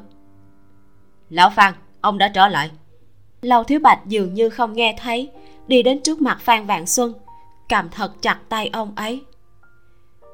Phan vạn xuân nhìn về phía sau anh xem xét vết thương của anh thoáng cau mày nói vết thương của thiếu soái không phải trí mạng tôi không sao. Lầu thiếu bạch lơ đễnh nói lập tức hỏi hai người thật sự tìm được cách giải lời nguyền. Lúc anh nói giọng có chút căng thẳng lộ ra vẻ khẩn trương thiếu soái yên tâm. Việc thiếu soái nhờ vả, tôi nào dám khinh xuất cả đời này tôi không có chỗ nào tốt, duy chỉ mê dị thuật. Đối với loại cổ nguyền này cũng khá tâm đắc. Thời thế bây giờ, môn phái trong thiên hạ nhiều vô số, phải tìm cho ra nguồn gốc ban đầu của nó. Chính là lúc đầu vào thời chu, bắc có quan cát, nam có tình dực tên đại ông này thuộc phái thiên cát môn, chính là tinh dực ở phía nam tôi cùng lão thất đến miêu cương tìm hiểu. Có một vị bằng hữu dẫn đường, lại được một cao nhân chỉ điểm, lúc này mới chợt hiểu ra. Sợ thiếu soái đợi chờ nóng ruột, vốn là muốn gọi điện về báo tin vui, chỉ là do nơi đó vắng vẻ, không tìm thấy cục điện báo, cho nên mới cùng lão thất ngày đêm chạy gấp về đây. Mai mà vẫn còn chưa có biến cố gì, hãy để tôi thử xem. Đại ông hơi biến sắc nhưng lại cười lạnh, nói, hờ, lời nguyền này chính là bí thuật của thiên các môn chúng tôi không truyền ra ngoài. Làm sao hai người biết được cách giải? Phan vạn xuân không để ý tới, chỉ vẫy tay về phía tôi, ý bảo tôi đến trước đàn tế, rồi mới lên tiếng, không có da thì lông mọc chỗ nào, tất cả ác chú đều niêm vào biểu ngọc. Nếu ngọc không còn thì ác chú tự nhiên được giải. Khói phỉ thúy này chính là chiếc chìa khóa duy nhất để mở ra cánh cửa địa cung. Đừng nói là người ngoài, ngay cả ngô lan vương năm đó nếu như trúng lời nguyền, chỉ sợ cũng không dám làm tổn thương tới nó. Thiếu soái, khi tôi đã giải lời nguyện cho tiêu cô nương, thì cái bảo tàng khổng lồ của ngô lan vương này sẽ không thể tiếp tục thấy ánh mặt trời được nữa. Thiếu soái có thể nghĩ kỹ lại lúc phan vạn xuân nói chuyện, ánh mắt thẳng tắp nhìn về phía anh. Lầu thiếu bạch thoáng cười, nói, không tiếc. Phan vạn xuân gật đầu, tốt tốt. Trước kia chỉ nghe danh thiếu soái như sấm rền, hôm nay chứng kiến mới biết được không thể nào tin vào lời đồn. Vô tình chưa hẳn là một hào kiệt chân chính lời nguyền này bắt đầu từ máu, tất nhiên cũng kết thúc ở máu.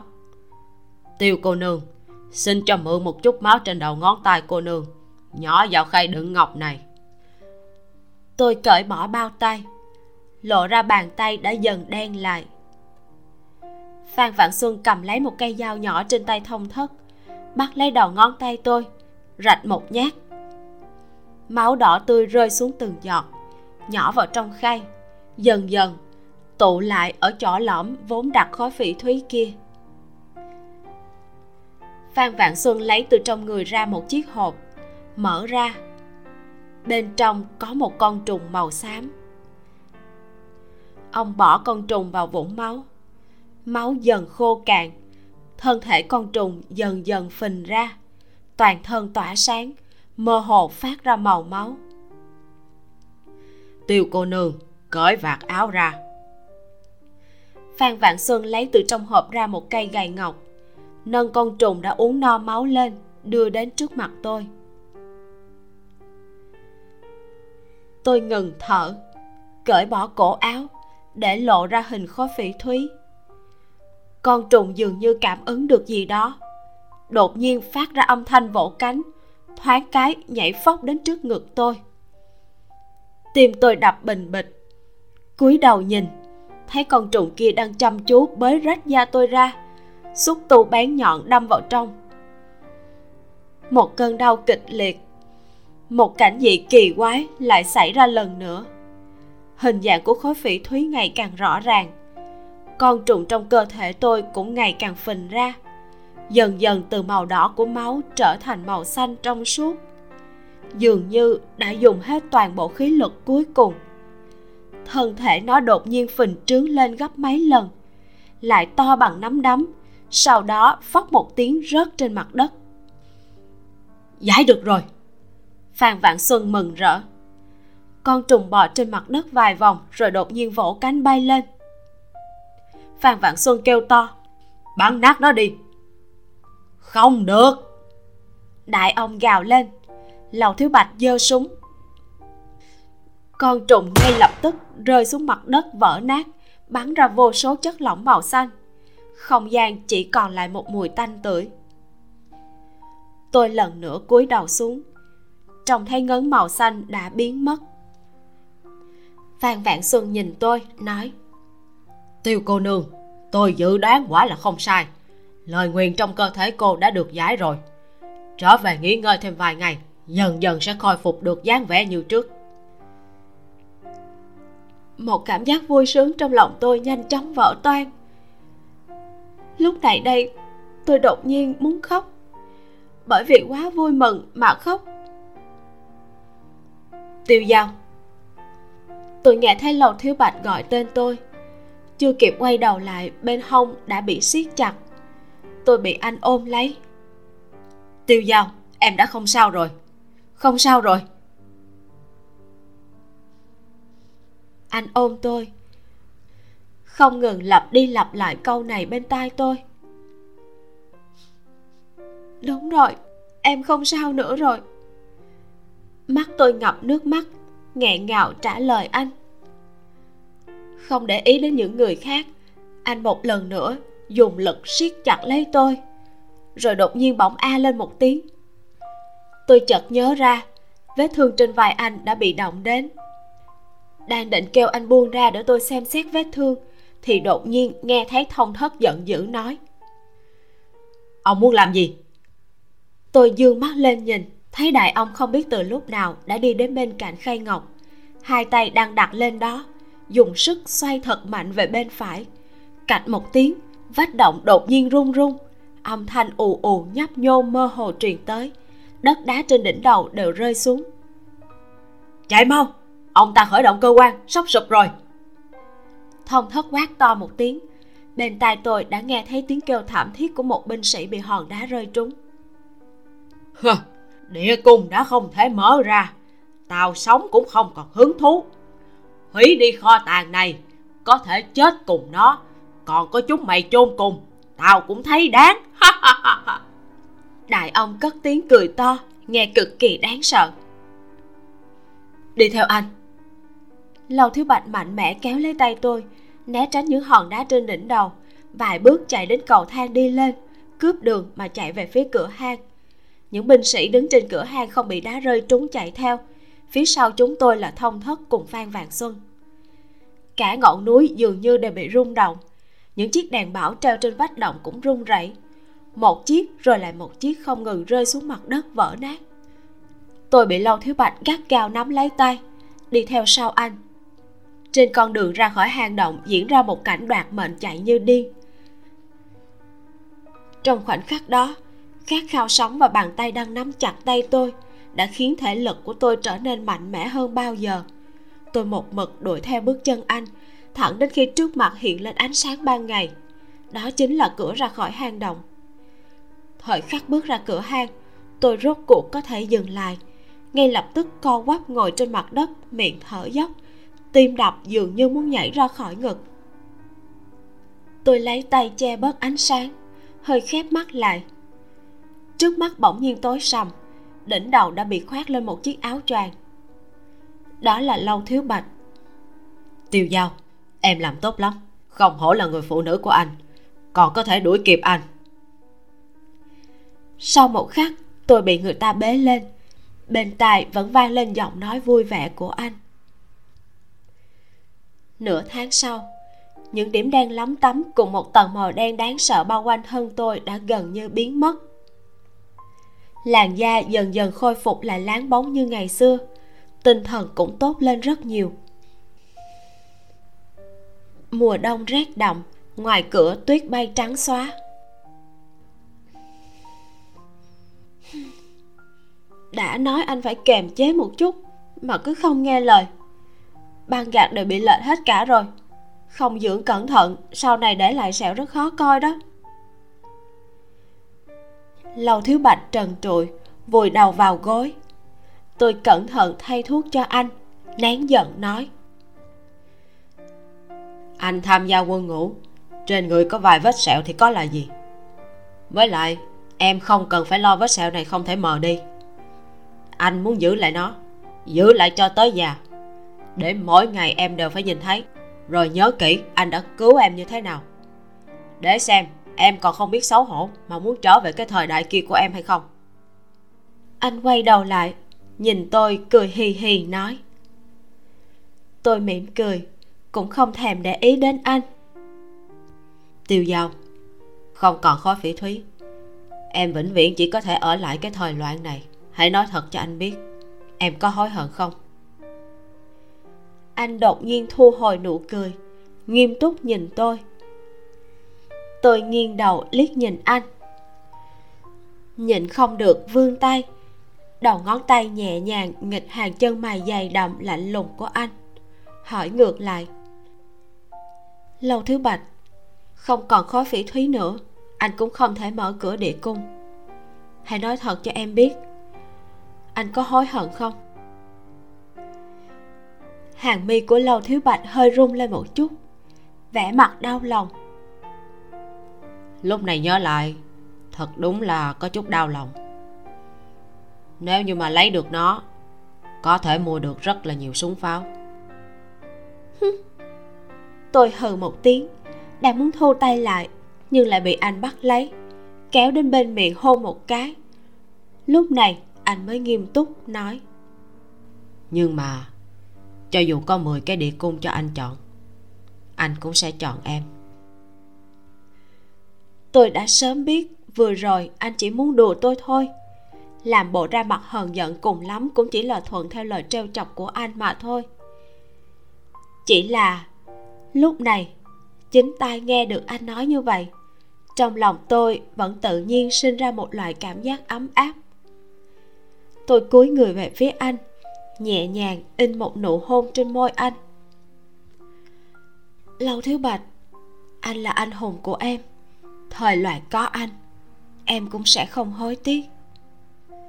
Ánh mắt của anh lóe sáng, đột nhiên nghiêng người ôm lấy tôi, vành tay cùng tóc mai của chúng tôi chạm vào nhau. Tôi nằm bên cạnh anh, nghe anh thấp giọng nói. Thông thất đưa thiếp mời, kết hôn với trì tiểu thư em nói xem, có phải anh nên một lần nữa cưới em hay không?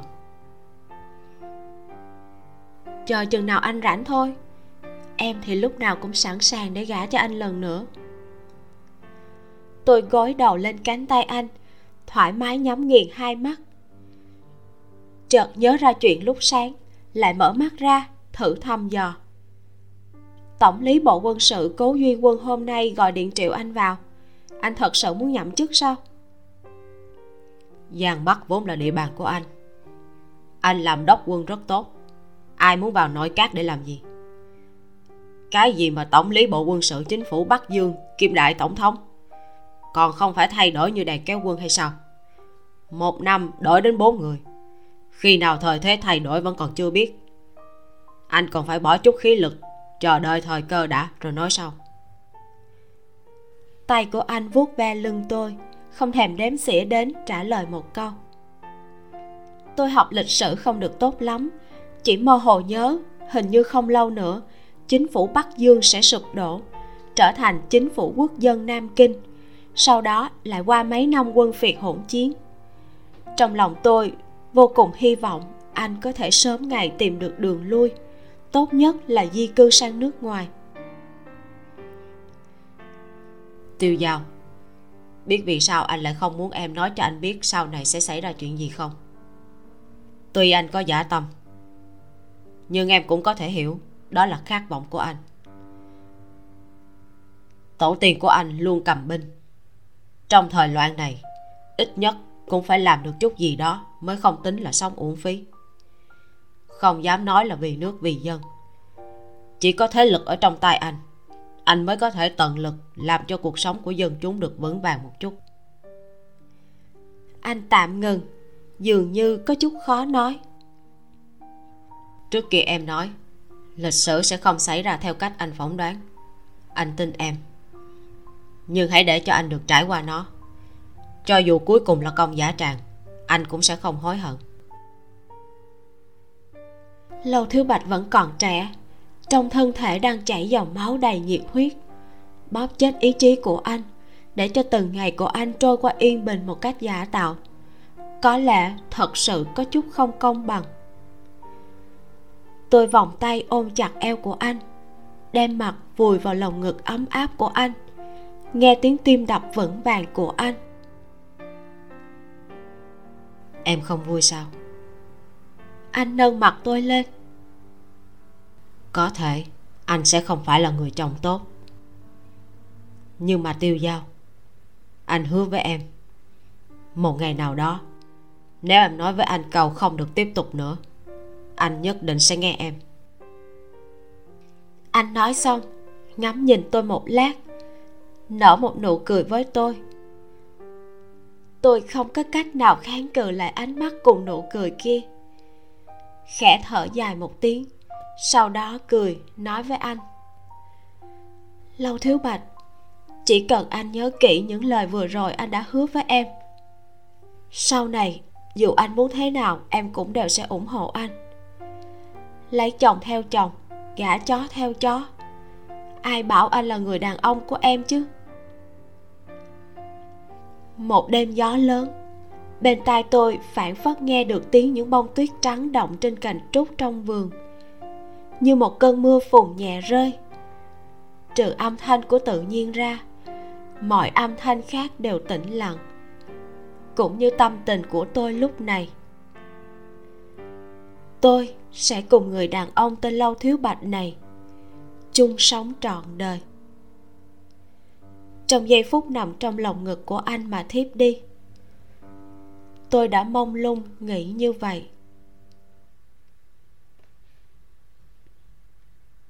Kết thúc chính truyện. Và sau đây là phần phiên ngoại.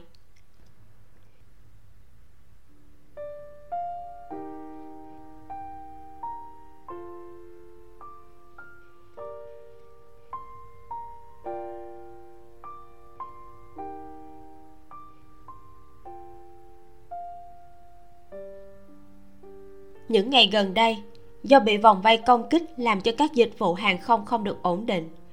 Vấn đề đăng ký rất khó khăn, nên hành khách cũng không có cách nào đăng ký được. Tháng 11 năm 1942 sân bay Đinh Giang, bang Assam, Ấn Độ. Thượng tá Lý Nhân, đại đội trưởng đội không quân thuộc sư đoàn 5 quân viễn chinh Trung Quốc, phải thông qua đường hàng không mới đưa được một đội quân viễn chinh đến đây thi hành nhiệm vụ đã kiểm tra những vật tư thu hoạch được đang chuẩn bị lệnh cho phi công vận chuyển trở về điểm xuất phát thì gặp phải vấn đề trước đây anh chưa bao giờ gặp. Đội trưởng có một người phụ nữ trung quốc đến từ honolulu yêu cầu được lên máy bay đi về lãnh thổ trung quốc. Thái độ vô cùng kiên quyết. Chú thích honolulu là thủ phủ của tiểu bang hawaii hoa kỳ trợ thủ thông tin lưu lượng báo cáo với anh như vậy.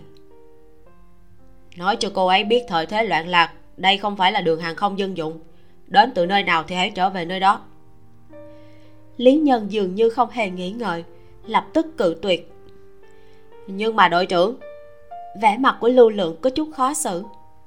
Nhỏ giọng nói, cô ấy tự xưng là họ tiêu, phu nhân của tướng quân lâu thứ bạch, tổng tư lệnh chiến khu giang bắc lý nhân dừng bước, có chút hoài nghi quay đầu lại. Ai? Báo cáo đội trưởng, phu nhân của tướng quân lâu thiếu bạch, tổng tư lệnh chiến khu giang bắc. Lưu lượng cao giọng đáp. Lý nhân thoáng nhíu mày, trầm ngâm một lát, rốt cuộc nói. Dẫn tôi đi gặp. Lúc lý nhân nhìn thấy người phụ nữ tự xưng là phu nhân của tướng quân lâu thiếu bạch, trước mặt đột nhiên cảm thấy sáng chói. Cô gái này sau đầu vấn một búi tóc, sườn xám ôm lấy cơ thể, áo khoác ngoài hài hòa. Mặc dù khuôn mặt mệt mỏi, nhưng đôi mắt lại thanh tịnh mà sáng ngời. Toàn thân từ trên xuống dưới không dùng nhiều trang sức. Giờ phút này đang mỉm cười đứng đó, tỏa ra một khí chất thông dong cùng điềm đạm. Mười năm trước, lý nhân thi vào trường quân đội hoàng phố sau đó, lúc đến trường hàng không gian bắc học, đã từng có cơ hội được gặp các cấp trên. May mắn lúc đó, anh là học viên tiêu biểu của trường, nên được gặp mặt tướng quân. Ảnh chụp vài ngày sau còn lên trang đầu của mấy tỉnh giang bắc. Vinh quang như vậy, anh suốt đời khó quên. Vẫn còn nhớ khi đó, tướng quân tư thế oai phong, mà bên cạnh ngài là một vị phu nhân có đôi mắt sáng, hàm răng trắng tinh, làm cho người ta khó quên mười năm qua đi.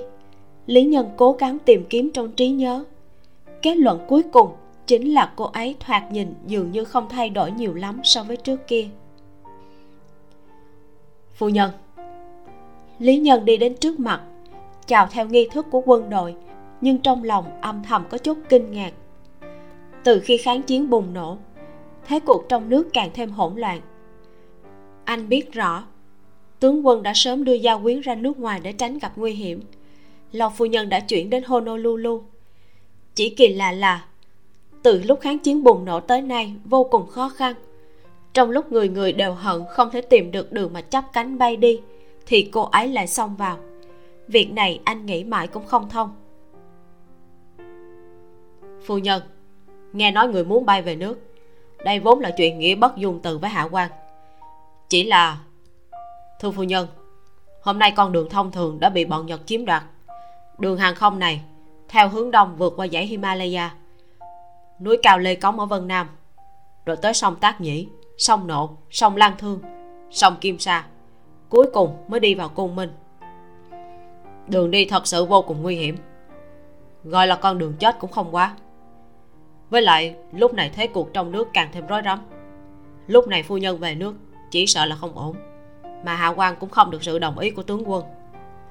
Lý nhân cung kính nói. Nói xong, thấy lâu phu nhân thoáng mỉm cười, nhưng rồi lại nghiêm mặt nói.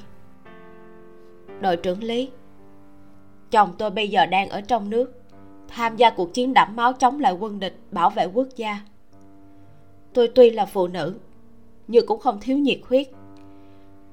Trên chiến trường rất cần bác sĩ, mà tôi chính là bác sĩ so với việc yên bình ở nước ngoài, tôi càng muốn về nước hơn. Tôi muốn theo chồng của tôi trên chiến trường. Cứu được tính mạng của những người anh em trên chiến trường cũng không uổng công tôi đã học y.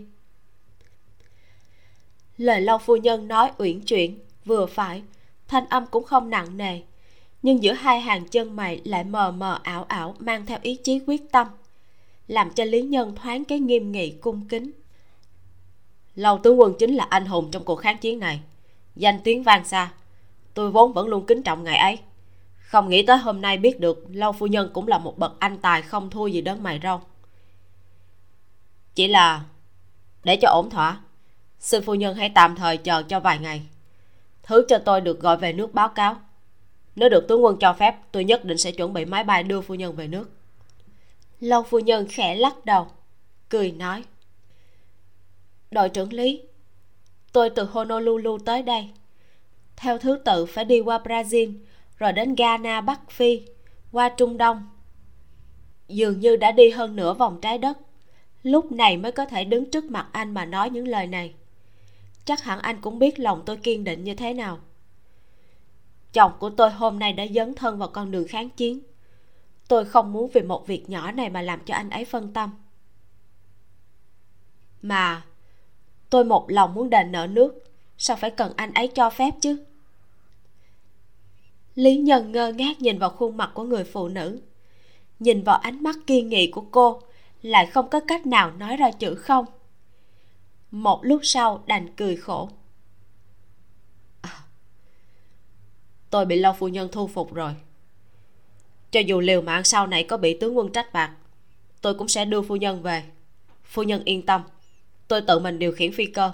Chắc chắn sẽ đưa phu nhân tới nơi an toàn. Cô gái này chính là tiêu giao. Tựa như lâu thiếu bạch đã từng nói với cô, anh có lẽ không phải là một người chồng tốt. Tiêu giao đi theo bên cạnh anh hơn 10 năm. Anh một thân ngựa chiến, nam chinh bắc phạt. Tuy hai người rất ân ái thấm thiết, tâm linh cũng tương thông kỳ lạ nhưng một năm thì thời gian ở chung cũng không quá một nửa. Tiêu giao tuy có lúc cũng khó tránh khỏi buồn bực, nhưng chỉ vì lo lắng cho an nguy của anh. Biết trong lòng anh nhiệt huyết đến vậy, cô chỉ có thể ngẫu nhiên giận dỗi vài câu. Năm năm trước, kháng chiến bùng nổ, lâu thiếu bạch xuất quân nghênh địch. Đến khi thế cục dần trở nên căng thẳng, anh đã đem tiêu giao cùng cô con gái lúc đó chỉ mới 5 tuổi sang Honolulu. Tiêu giao vốn không muốn rời xa anh, nhưng vì lo lắng cho con gái còn nhỏ tuổi nên mới bất đắc dĩ tạm lánh nàng. Năm đó, đêm trước khi chia xa, những nhu tình cùng cảm giác không nở đến nay tiêu giao vẫn nhớ rõ một một trước mắt. Tiêu giao Em ở bên cạnh anh Không ngờ nháy mắt cũng đã được 5 năm Chí lớn của anh Hôm nay ném qua, Mới biết được cùng lắm chỉ là trăng trong gương, Hoa trong nước. Các phe phái đối đầu, Lão già kia đối với anh trong lòng vẫn có kiên kỵ.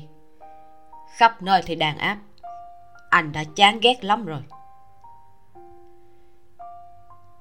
Em đã từng khuyên anh nên quy ẩn. Hai năm qua anh cũng đã từng nghĩ tới chuyện này.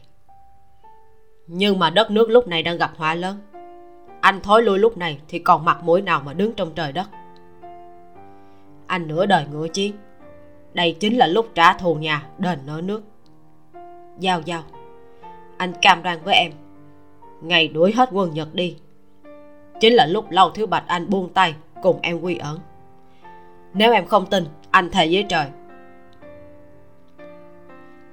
Miệng anh bị tiêu dao dùng môi chặn lại. Thiếu bạch. Không cần thể thốt với em. Em sẽ không ngăn cản ý chí muốn đền nợ nước của anh. Cuộc chiến này chắc chắn sẽ thắng lợi. Chỉ là sẽ mất rất nhiều thời gian. Em chỉ muốn anh đồng ý với em. Cho dù là lúc nào, thì cũng nhất định phải bảo vệ chính mình thật tốt. Lúc nào cũng phải nhớ em cùng con gái đang đợi anh về. Anh nghiêm mặt gật đầu đồng ý, lập tức duỗi cánh tay ra, thuận thế ôm cô vào trong lòng ngực. Honolulu hoa cỏ xanh ngắt, phong cảnh tuyệt đẹp. Chỉ là tiêu dao không giây phút nào không hướng về bờ bên kia đại dương, hướng về phía anh. Tin tức dần dần truyền tới. Anh thân chinh, nhiều lần xuất quân ngắm bắn quân nhật, làm gương cho binh sĩ chiến công vô cùng hiển hách, xứng danh thiết huyết tướng quân.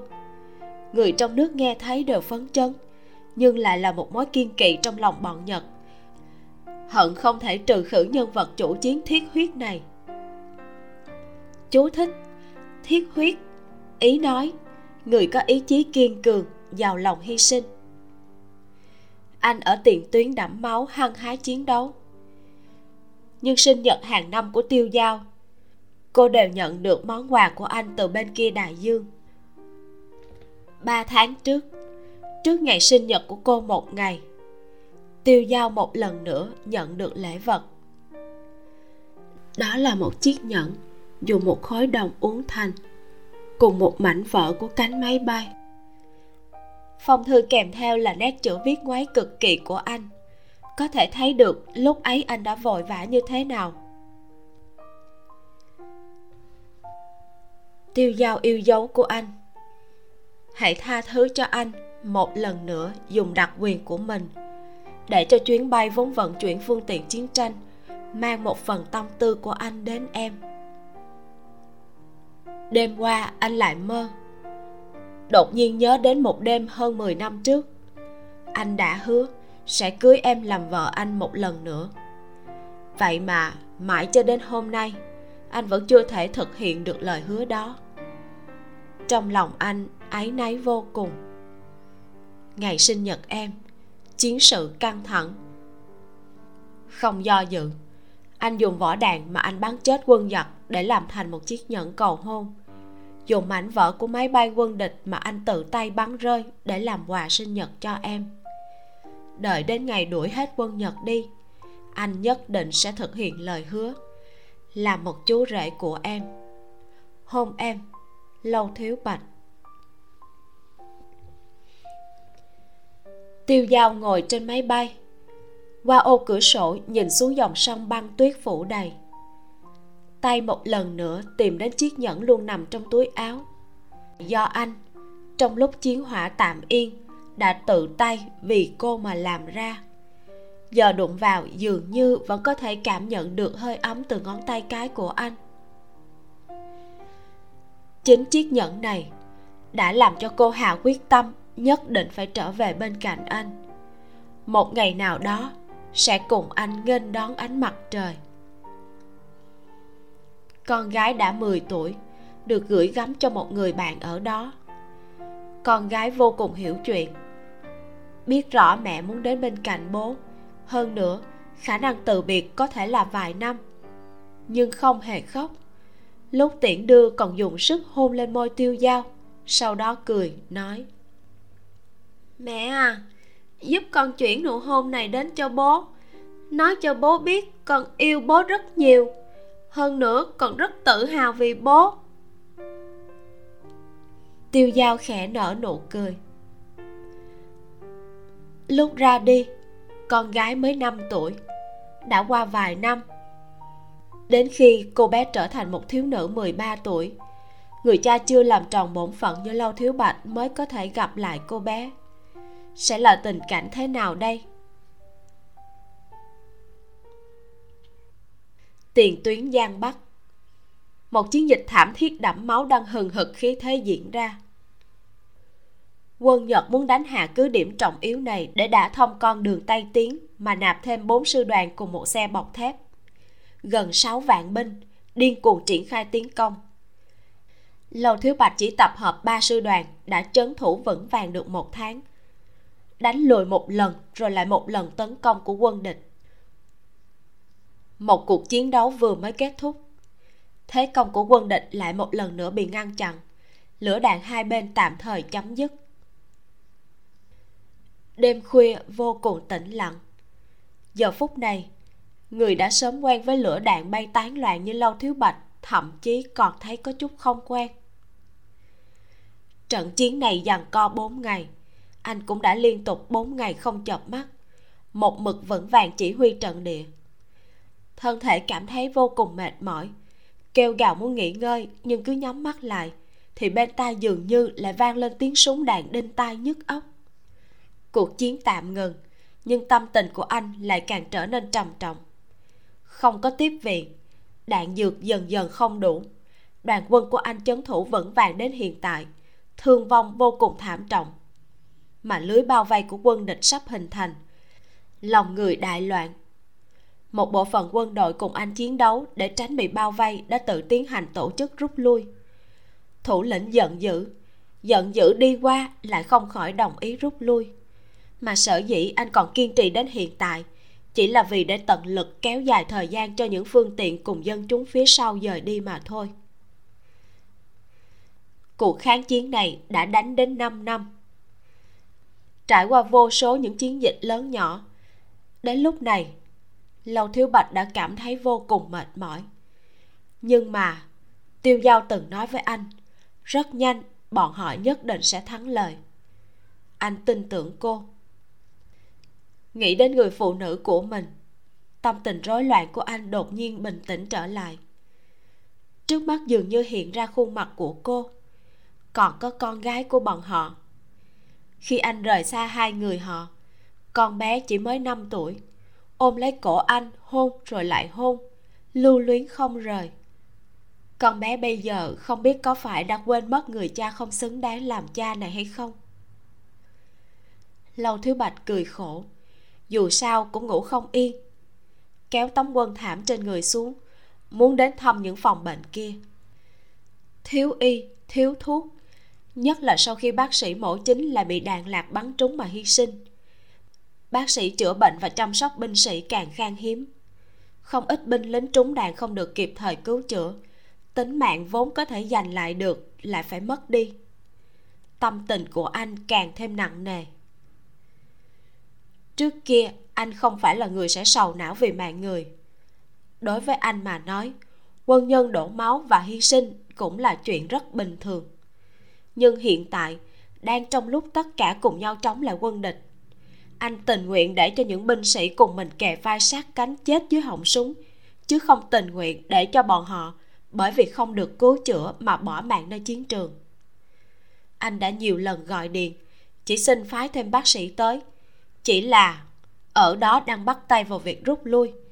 Ngay cả việc này cũng chậm chạp không chịu đáp ứng. Cửa ra vào vang lên tiếng gõ. Lầu thiếu bạch nói cứ tiến vào. Trương nghị là phó tướng lúc trước của anh, hiện tại làm tham mưu trưởng của quân đoàn. Vẻ mặt trương nghị có chút kỳ lạ.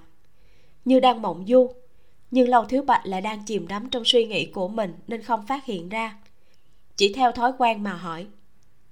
Thế nào, có bác sĩ tới không? Trương nghị không nói. Lâu thiếu bạch đã hiểu. Vô cùng tức giận, mắng. Hơ, cái gì mà đứng sau trợ giúp? Ngay cả bác sĩ cũng không phái tới. Chỉ lo chạy trói chết, không thèm để ý đến tính mạng của binh sĩ nơi tiền tuyến. Thật là. Ai nói bác sĩ không tới? Không phải em đã tới rồi sao?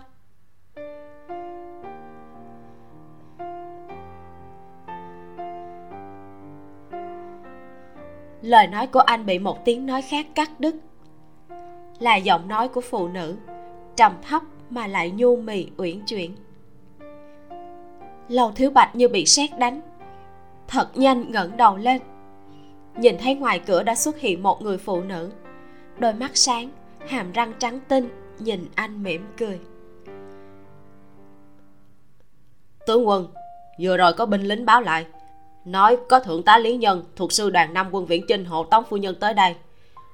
Tôi không tin nên tự mình tới xem, thật không ngờ. Trương nghị thanh tỉnh lại, mở miệng giải thích. Vốn tưởng rằng tướng quân sẽ mừng rỡ. Đến khi nhìn thấy chân mày của tướng quân trao lại, sắc mặt căng cứng, lúc này mới cảm thấy không đúng, vội vàng ngậm miệng. Cậu ra ngoài đi. Lầu thiếu bạch nói, ánh mắt chăm chú nhìn tiêu dao không hề chớp mắt trương nghị nhìn hai người. Một người toàn thân căng cứng, dường như đang kìm nén tức giận. Một người lại đang tay mà đứng, cười đến mây trôi nước chảy. Hai người đang nhìn nhau nảy lửa. Trương nghị vâng một tiếng rồi gấp gáp lui ra ngoài, thuận tay đóng cửa lại. Sao em lại tới đây?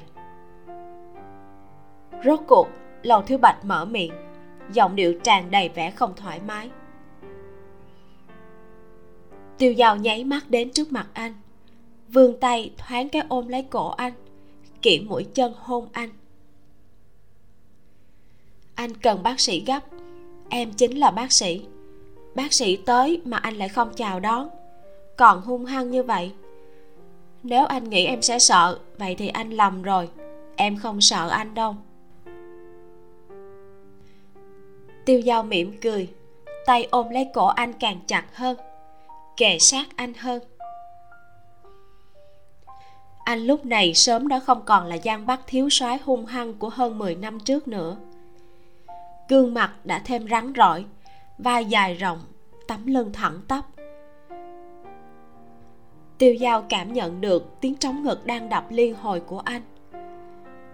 Vẫn giống y đúc như trong trí nhớ của cô. Toàn thân tiêu dao đột nhiên run rẩy dường như rất giống với thời gian khi họ còn trẻ đã yêu nhau vô cùng say đắm. Cô ngẩng đầu lên nhìn anh bốn mắt giao nhau nhìn thấy được ngọn lửa nóng rực thiêu đốt trong đôi mắt anh. Chết tiệt. Anh trầm thấp hô lên một câu mạnh mẽ duỗi cánh tay ra dùng sức ôm chặt lấy thân thể của cô rồi cúi đầu hung hăng bắt được bờ môi cô tiêu dao vẫn thơm mềm ấm áp như thế. Giống y như cảm nhận của anh khi nửa đêm nằm mộng tỉnh dậy. Người phụ nữ của anh lại gạt anh vượt qua hơn nửa vòng trái đất. Trong cơn chiến hỏa tán loạn cuối cùng lại như một tinh linh mà xuất hiện trước mặt anh. Lúc này Lầu Thiếu Bạch đã không thể nào nỡ đi trách cứ sự can đảm thích làm bậy của cô nữa. Anh chỉ muốn ôm chặt lấy cô, để cho cô hòa tan trong ngực mình. Rốt cuộc không còn phải chia xa nữa. Anh nhớ nhung cô đến vậy. Tiêu dao nhắm mắt lại. Tham lam hưởng thụ hơi thở đàn ông mang theo mùi thuốc súng nhàn nhạt. Mặc cho anh ôm mình đến chiếc giường xếp chật hẹp kia dùng toàn bộ sự nhiệt tình của cô để đón nhận người mà cô đã mong chờ gần 2.000 ngày đêm qua. Tháng 11 không khí lạnh lẽo mà khô hanh. Nhưng trong căn phòng đơn sơ này, ngọn lửa thiêu đốt kia lại bắn ra vô tận những tương tư cùng triền miên. Kích tình, đỏ mặt, đôi mắt mê ly, tiêu dao nằm dưới thân lâu thiếu bạch khẽ thở hổn hển tiêu dao vì sao lại không chịu nghe lời anh mà trở về đây em có biết việc này rất nguy hiểm không tình cảm mãnh liệt qua đi.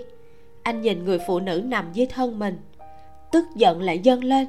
Hận không thể hung hăng mà đánh cô vài cái, đánh cho đầu óc của cô thông minh ra một chút. Tiêu dao duỗi tay ghì chặt gáy của anh, đem môi mình dán trên môi anh. Sau đó rời ra. Con gái rất nhớ anh, nó hôn em, rồi bảo em chuyển nụ hôn này cho anh. Nó nói rất tự hào vì anh tiêu dao nhìn anh, chậm rãi nói. Lâu thứ bạch giật mình. Một loại kích động khác thường len lỏi trong lòng anh. Giờ khắc này, khóe mắt anh đột nhiên ương ướt đã nhiều năm như vậy, rốt cuộc em cũng nhận được những cầu hôn của anh. Em thật sự rất vui. Nhưng mà nhẫn cầu hôn không phải là do người đàn ông tự tay mình đeo cho người phụ nữ mới thể hiện được thành ý hay sao? Em không đợi được nữa, cho nên em tự mình chạy tới đây. Anh phải đeo nó cho em thì em mới đồng ý gả cho anh. Tiêu dao đẩy anh ra, tìm trong đống quần áo một chiếc nhẫn, đặt vào trong tay anh. Sau đó ngồi dậy mỉm cười nhìn anh. Lầu thiếu bạch nhảy xuống giường mặc quân trang đeo thắt lưng. Ngay cả mũ cũng đội thật nghiêm trang. Lúc này mới đi đến trước mặt cô. Quỳ trên mặt đất cẩn thận nói. Tiêu giao lầu thiếu bạch anh giờ phút này dùng tấm lòng chân thành nhất cầu hôn em. Gả cho anh đi. Tiêu dao nhịn xuống cảm giác cay cay nơi chóp mũi hít vào một hơi. Nhìn anh cầm tay trái của mình đeo chiếc nhẫn vào ngón áp út cho cô. Chiếc nhẫn hơi lớn khi đeo vào thì có chút lỏng. Lầu thiếu bạch thở dài một hơi có chút hổ thẹn ngẩng đầu nhìn cô. Tiêu dao sau này anh sẽ đổi lại cho em một chiếc nhẫn cầu hôn nạm kim cương.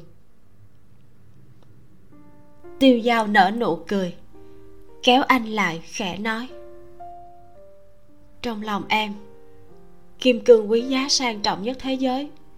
Vẫn kém xa chiếc nhẫn anh dùng vỏ đạn tự mình làm ra.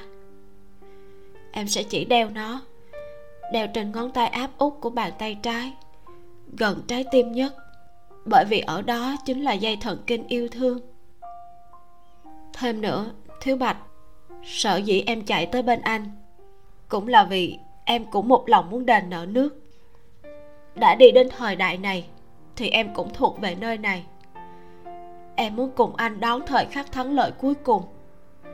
Anh không có quyền ngăn cản quyết tâm dấn thân vào con đường cứu nước của em. Đi thôi, dẫn em tới xem những bệnh nhân cần phẫu thuật. Vừa rồi em nghe trương nghị nói, rất nhiều người bệnh không có cách nào được chuyển về nên đã chậm trễ cứu chữa. Tiêu giao vừa nói, vừa cầm quần áo lên lâu thiếu bạch kinh ngạc nhìn cô, vẫn không nhúc nhích. Đột nhiên giật lấy quần áo của cô, cẩn thận giúp cô mặc vào từng cái một, thẳng đến khi mang xong vớ cùng giày. Đi thôi, sẽ rất vất vả đó, nhưng các tướng sĩ sẽ vĩnh viễn cảm tạ em. Anh cũng thế. Lâu thiếu bạch cầm lấy tay cô, nói như vậy.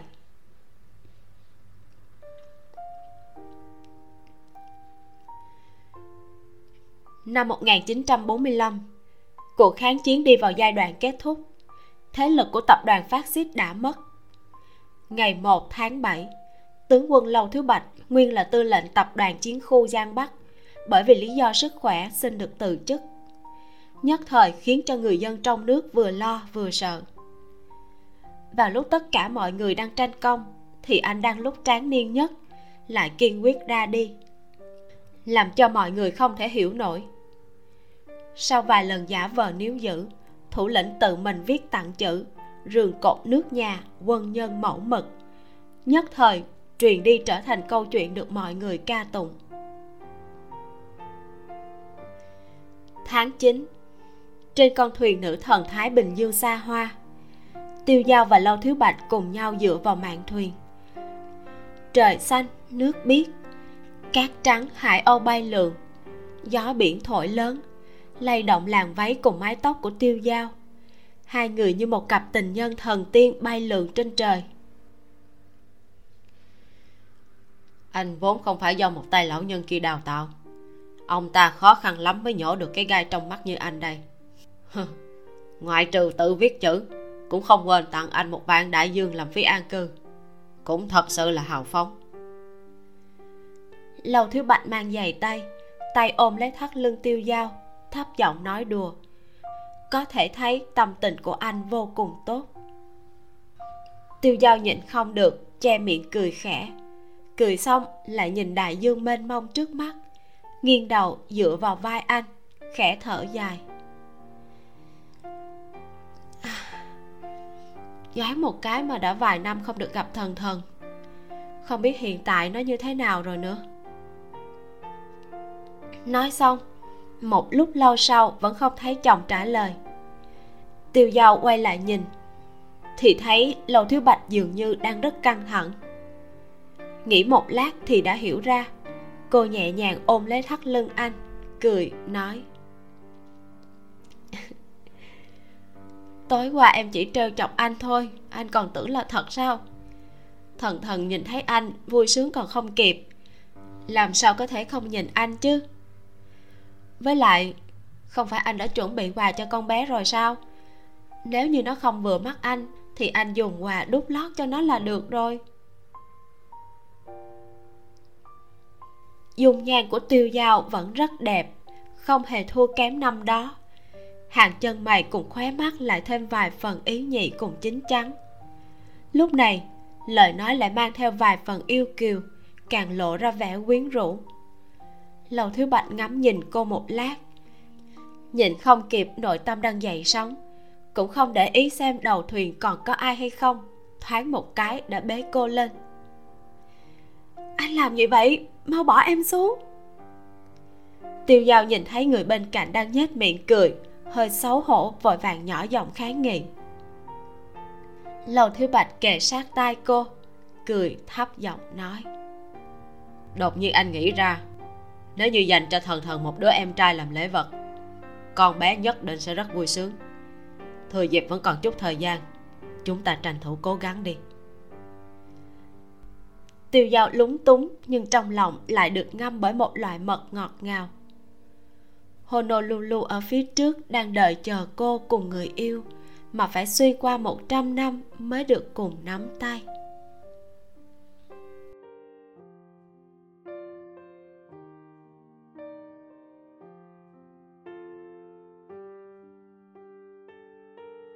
Bộ truyện nghe thường thiết y kết thúc tại đây. Một cái kết thật là dịu dàng và viên mãn phải không các bạn? Chặng đường khó khăn phải đánh đổi bằng máu và nước mắt cuối cùng cũng đã đi đến đích. Phần phiên ngoại thật là xúc động. Tình yêu của tiêu giao và lâu thiếu bạch trở nên thiêng liêng hơn, ý nghĩa hơn khi họ vượt qua xa cách. Ở bên nhau cùng đồng sinh cộng tử vượt qua chiến tranh. Hơn 10 năm sau Lầu thứ bạch vẫn là người đàn ông ý chí mạnh mẽ, đầy nhiệt huyết. Tiêu giao vẫn là cô gái táo bạo, luôn chủ động giống như là những trang đầu của bộ truyện. Có thể các bạn sẽ cảm thấy có chút thiếu thuyết phục ở đoạn giải lời nguyền vì sự xuất hiện đột ngột của một số nhân vật và vài sự trùng hợp nhanh chóng. Nhưng mà với mình thì như vậy là đủ, bởi vì đây là một câu chuyện tình yêu. Đào mộ và giải lời nguyền chỉ là yếu tố thúc đẩy là một cái nút thắt để cho thiếu bạch và tiêu giao mở ra và tình yêu của họ được thăng hoa mà thôi. Chuyện được kể qua góc nhìn ngôi thứ nhất của tiêu giao. Cô ấy bị cách ly với mọi người. Mọi chuyện đang diễn ra. Thông thất đi một nơi khác để tìm cách giải lời nguyền. Lầu Thiếu Bạch thì vì lo lắng, vì yêu mà điên cuồng Tự xoay sở tìm kiếm tất cả mọi cách có thể. Quá trình đó tiêu giao không được chứng kiến. Vì vậy mà chúng ta chỉ có thể cùng cô ấy tham gia vào bước cuối cùng của việc giải lời nguyền. Quá trình giải lời nguyền diễn ra nhanh chóng, nhưng mà đã được giải thích rất có logic. Các nhân vật phụ được chen vào hợp lý và đúng lúc. Nói chung là, trừ vài câu thoại hơi sến súa và khuôn mẫu thì mình hoàn toàn hài lòng. Còn các bạn thì sao? Nói cho mình biết với nha. Mình rất rất là vui khi đọc comment chia sẻ của các bạn đó ok, vậy là chúng ta sẽ tạm biệt ở đây. Hẹn gặp lại các bạn trong bộ truyện mới nha. Nếu bạn cảm thấy có truyện nào hay thì đừng ngại đề cử với mình ha. Mình là vi miu xin chào và hẹn gặp lại các bạn.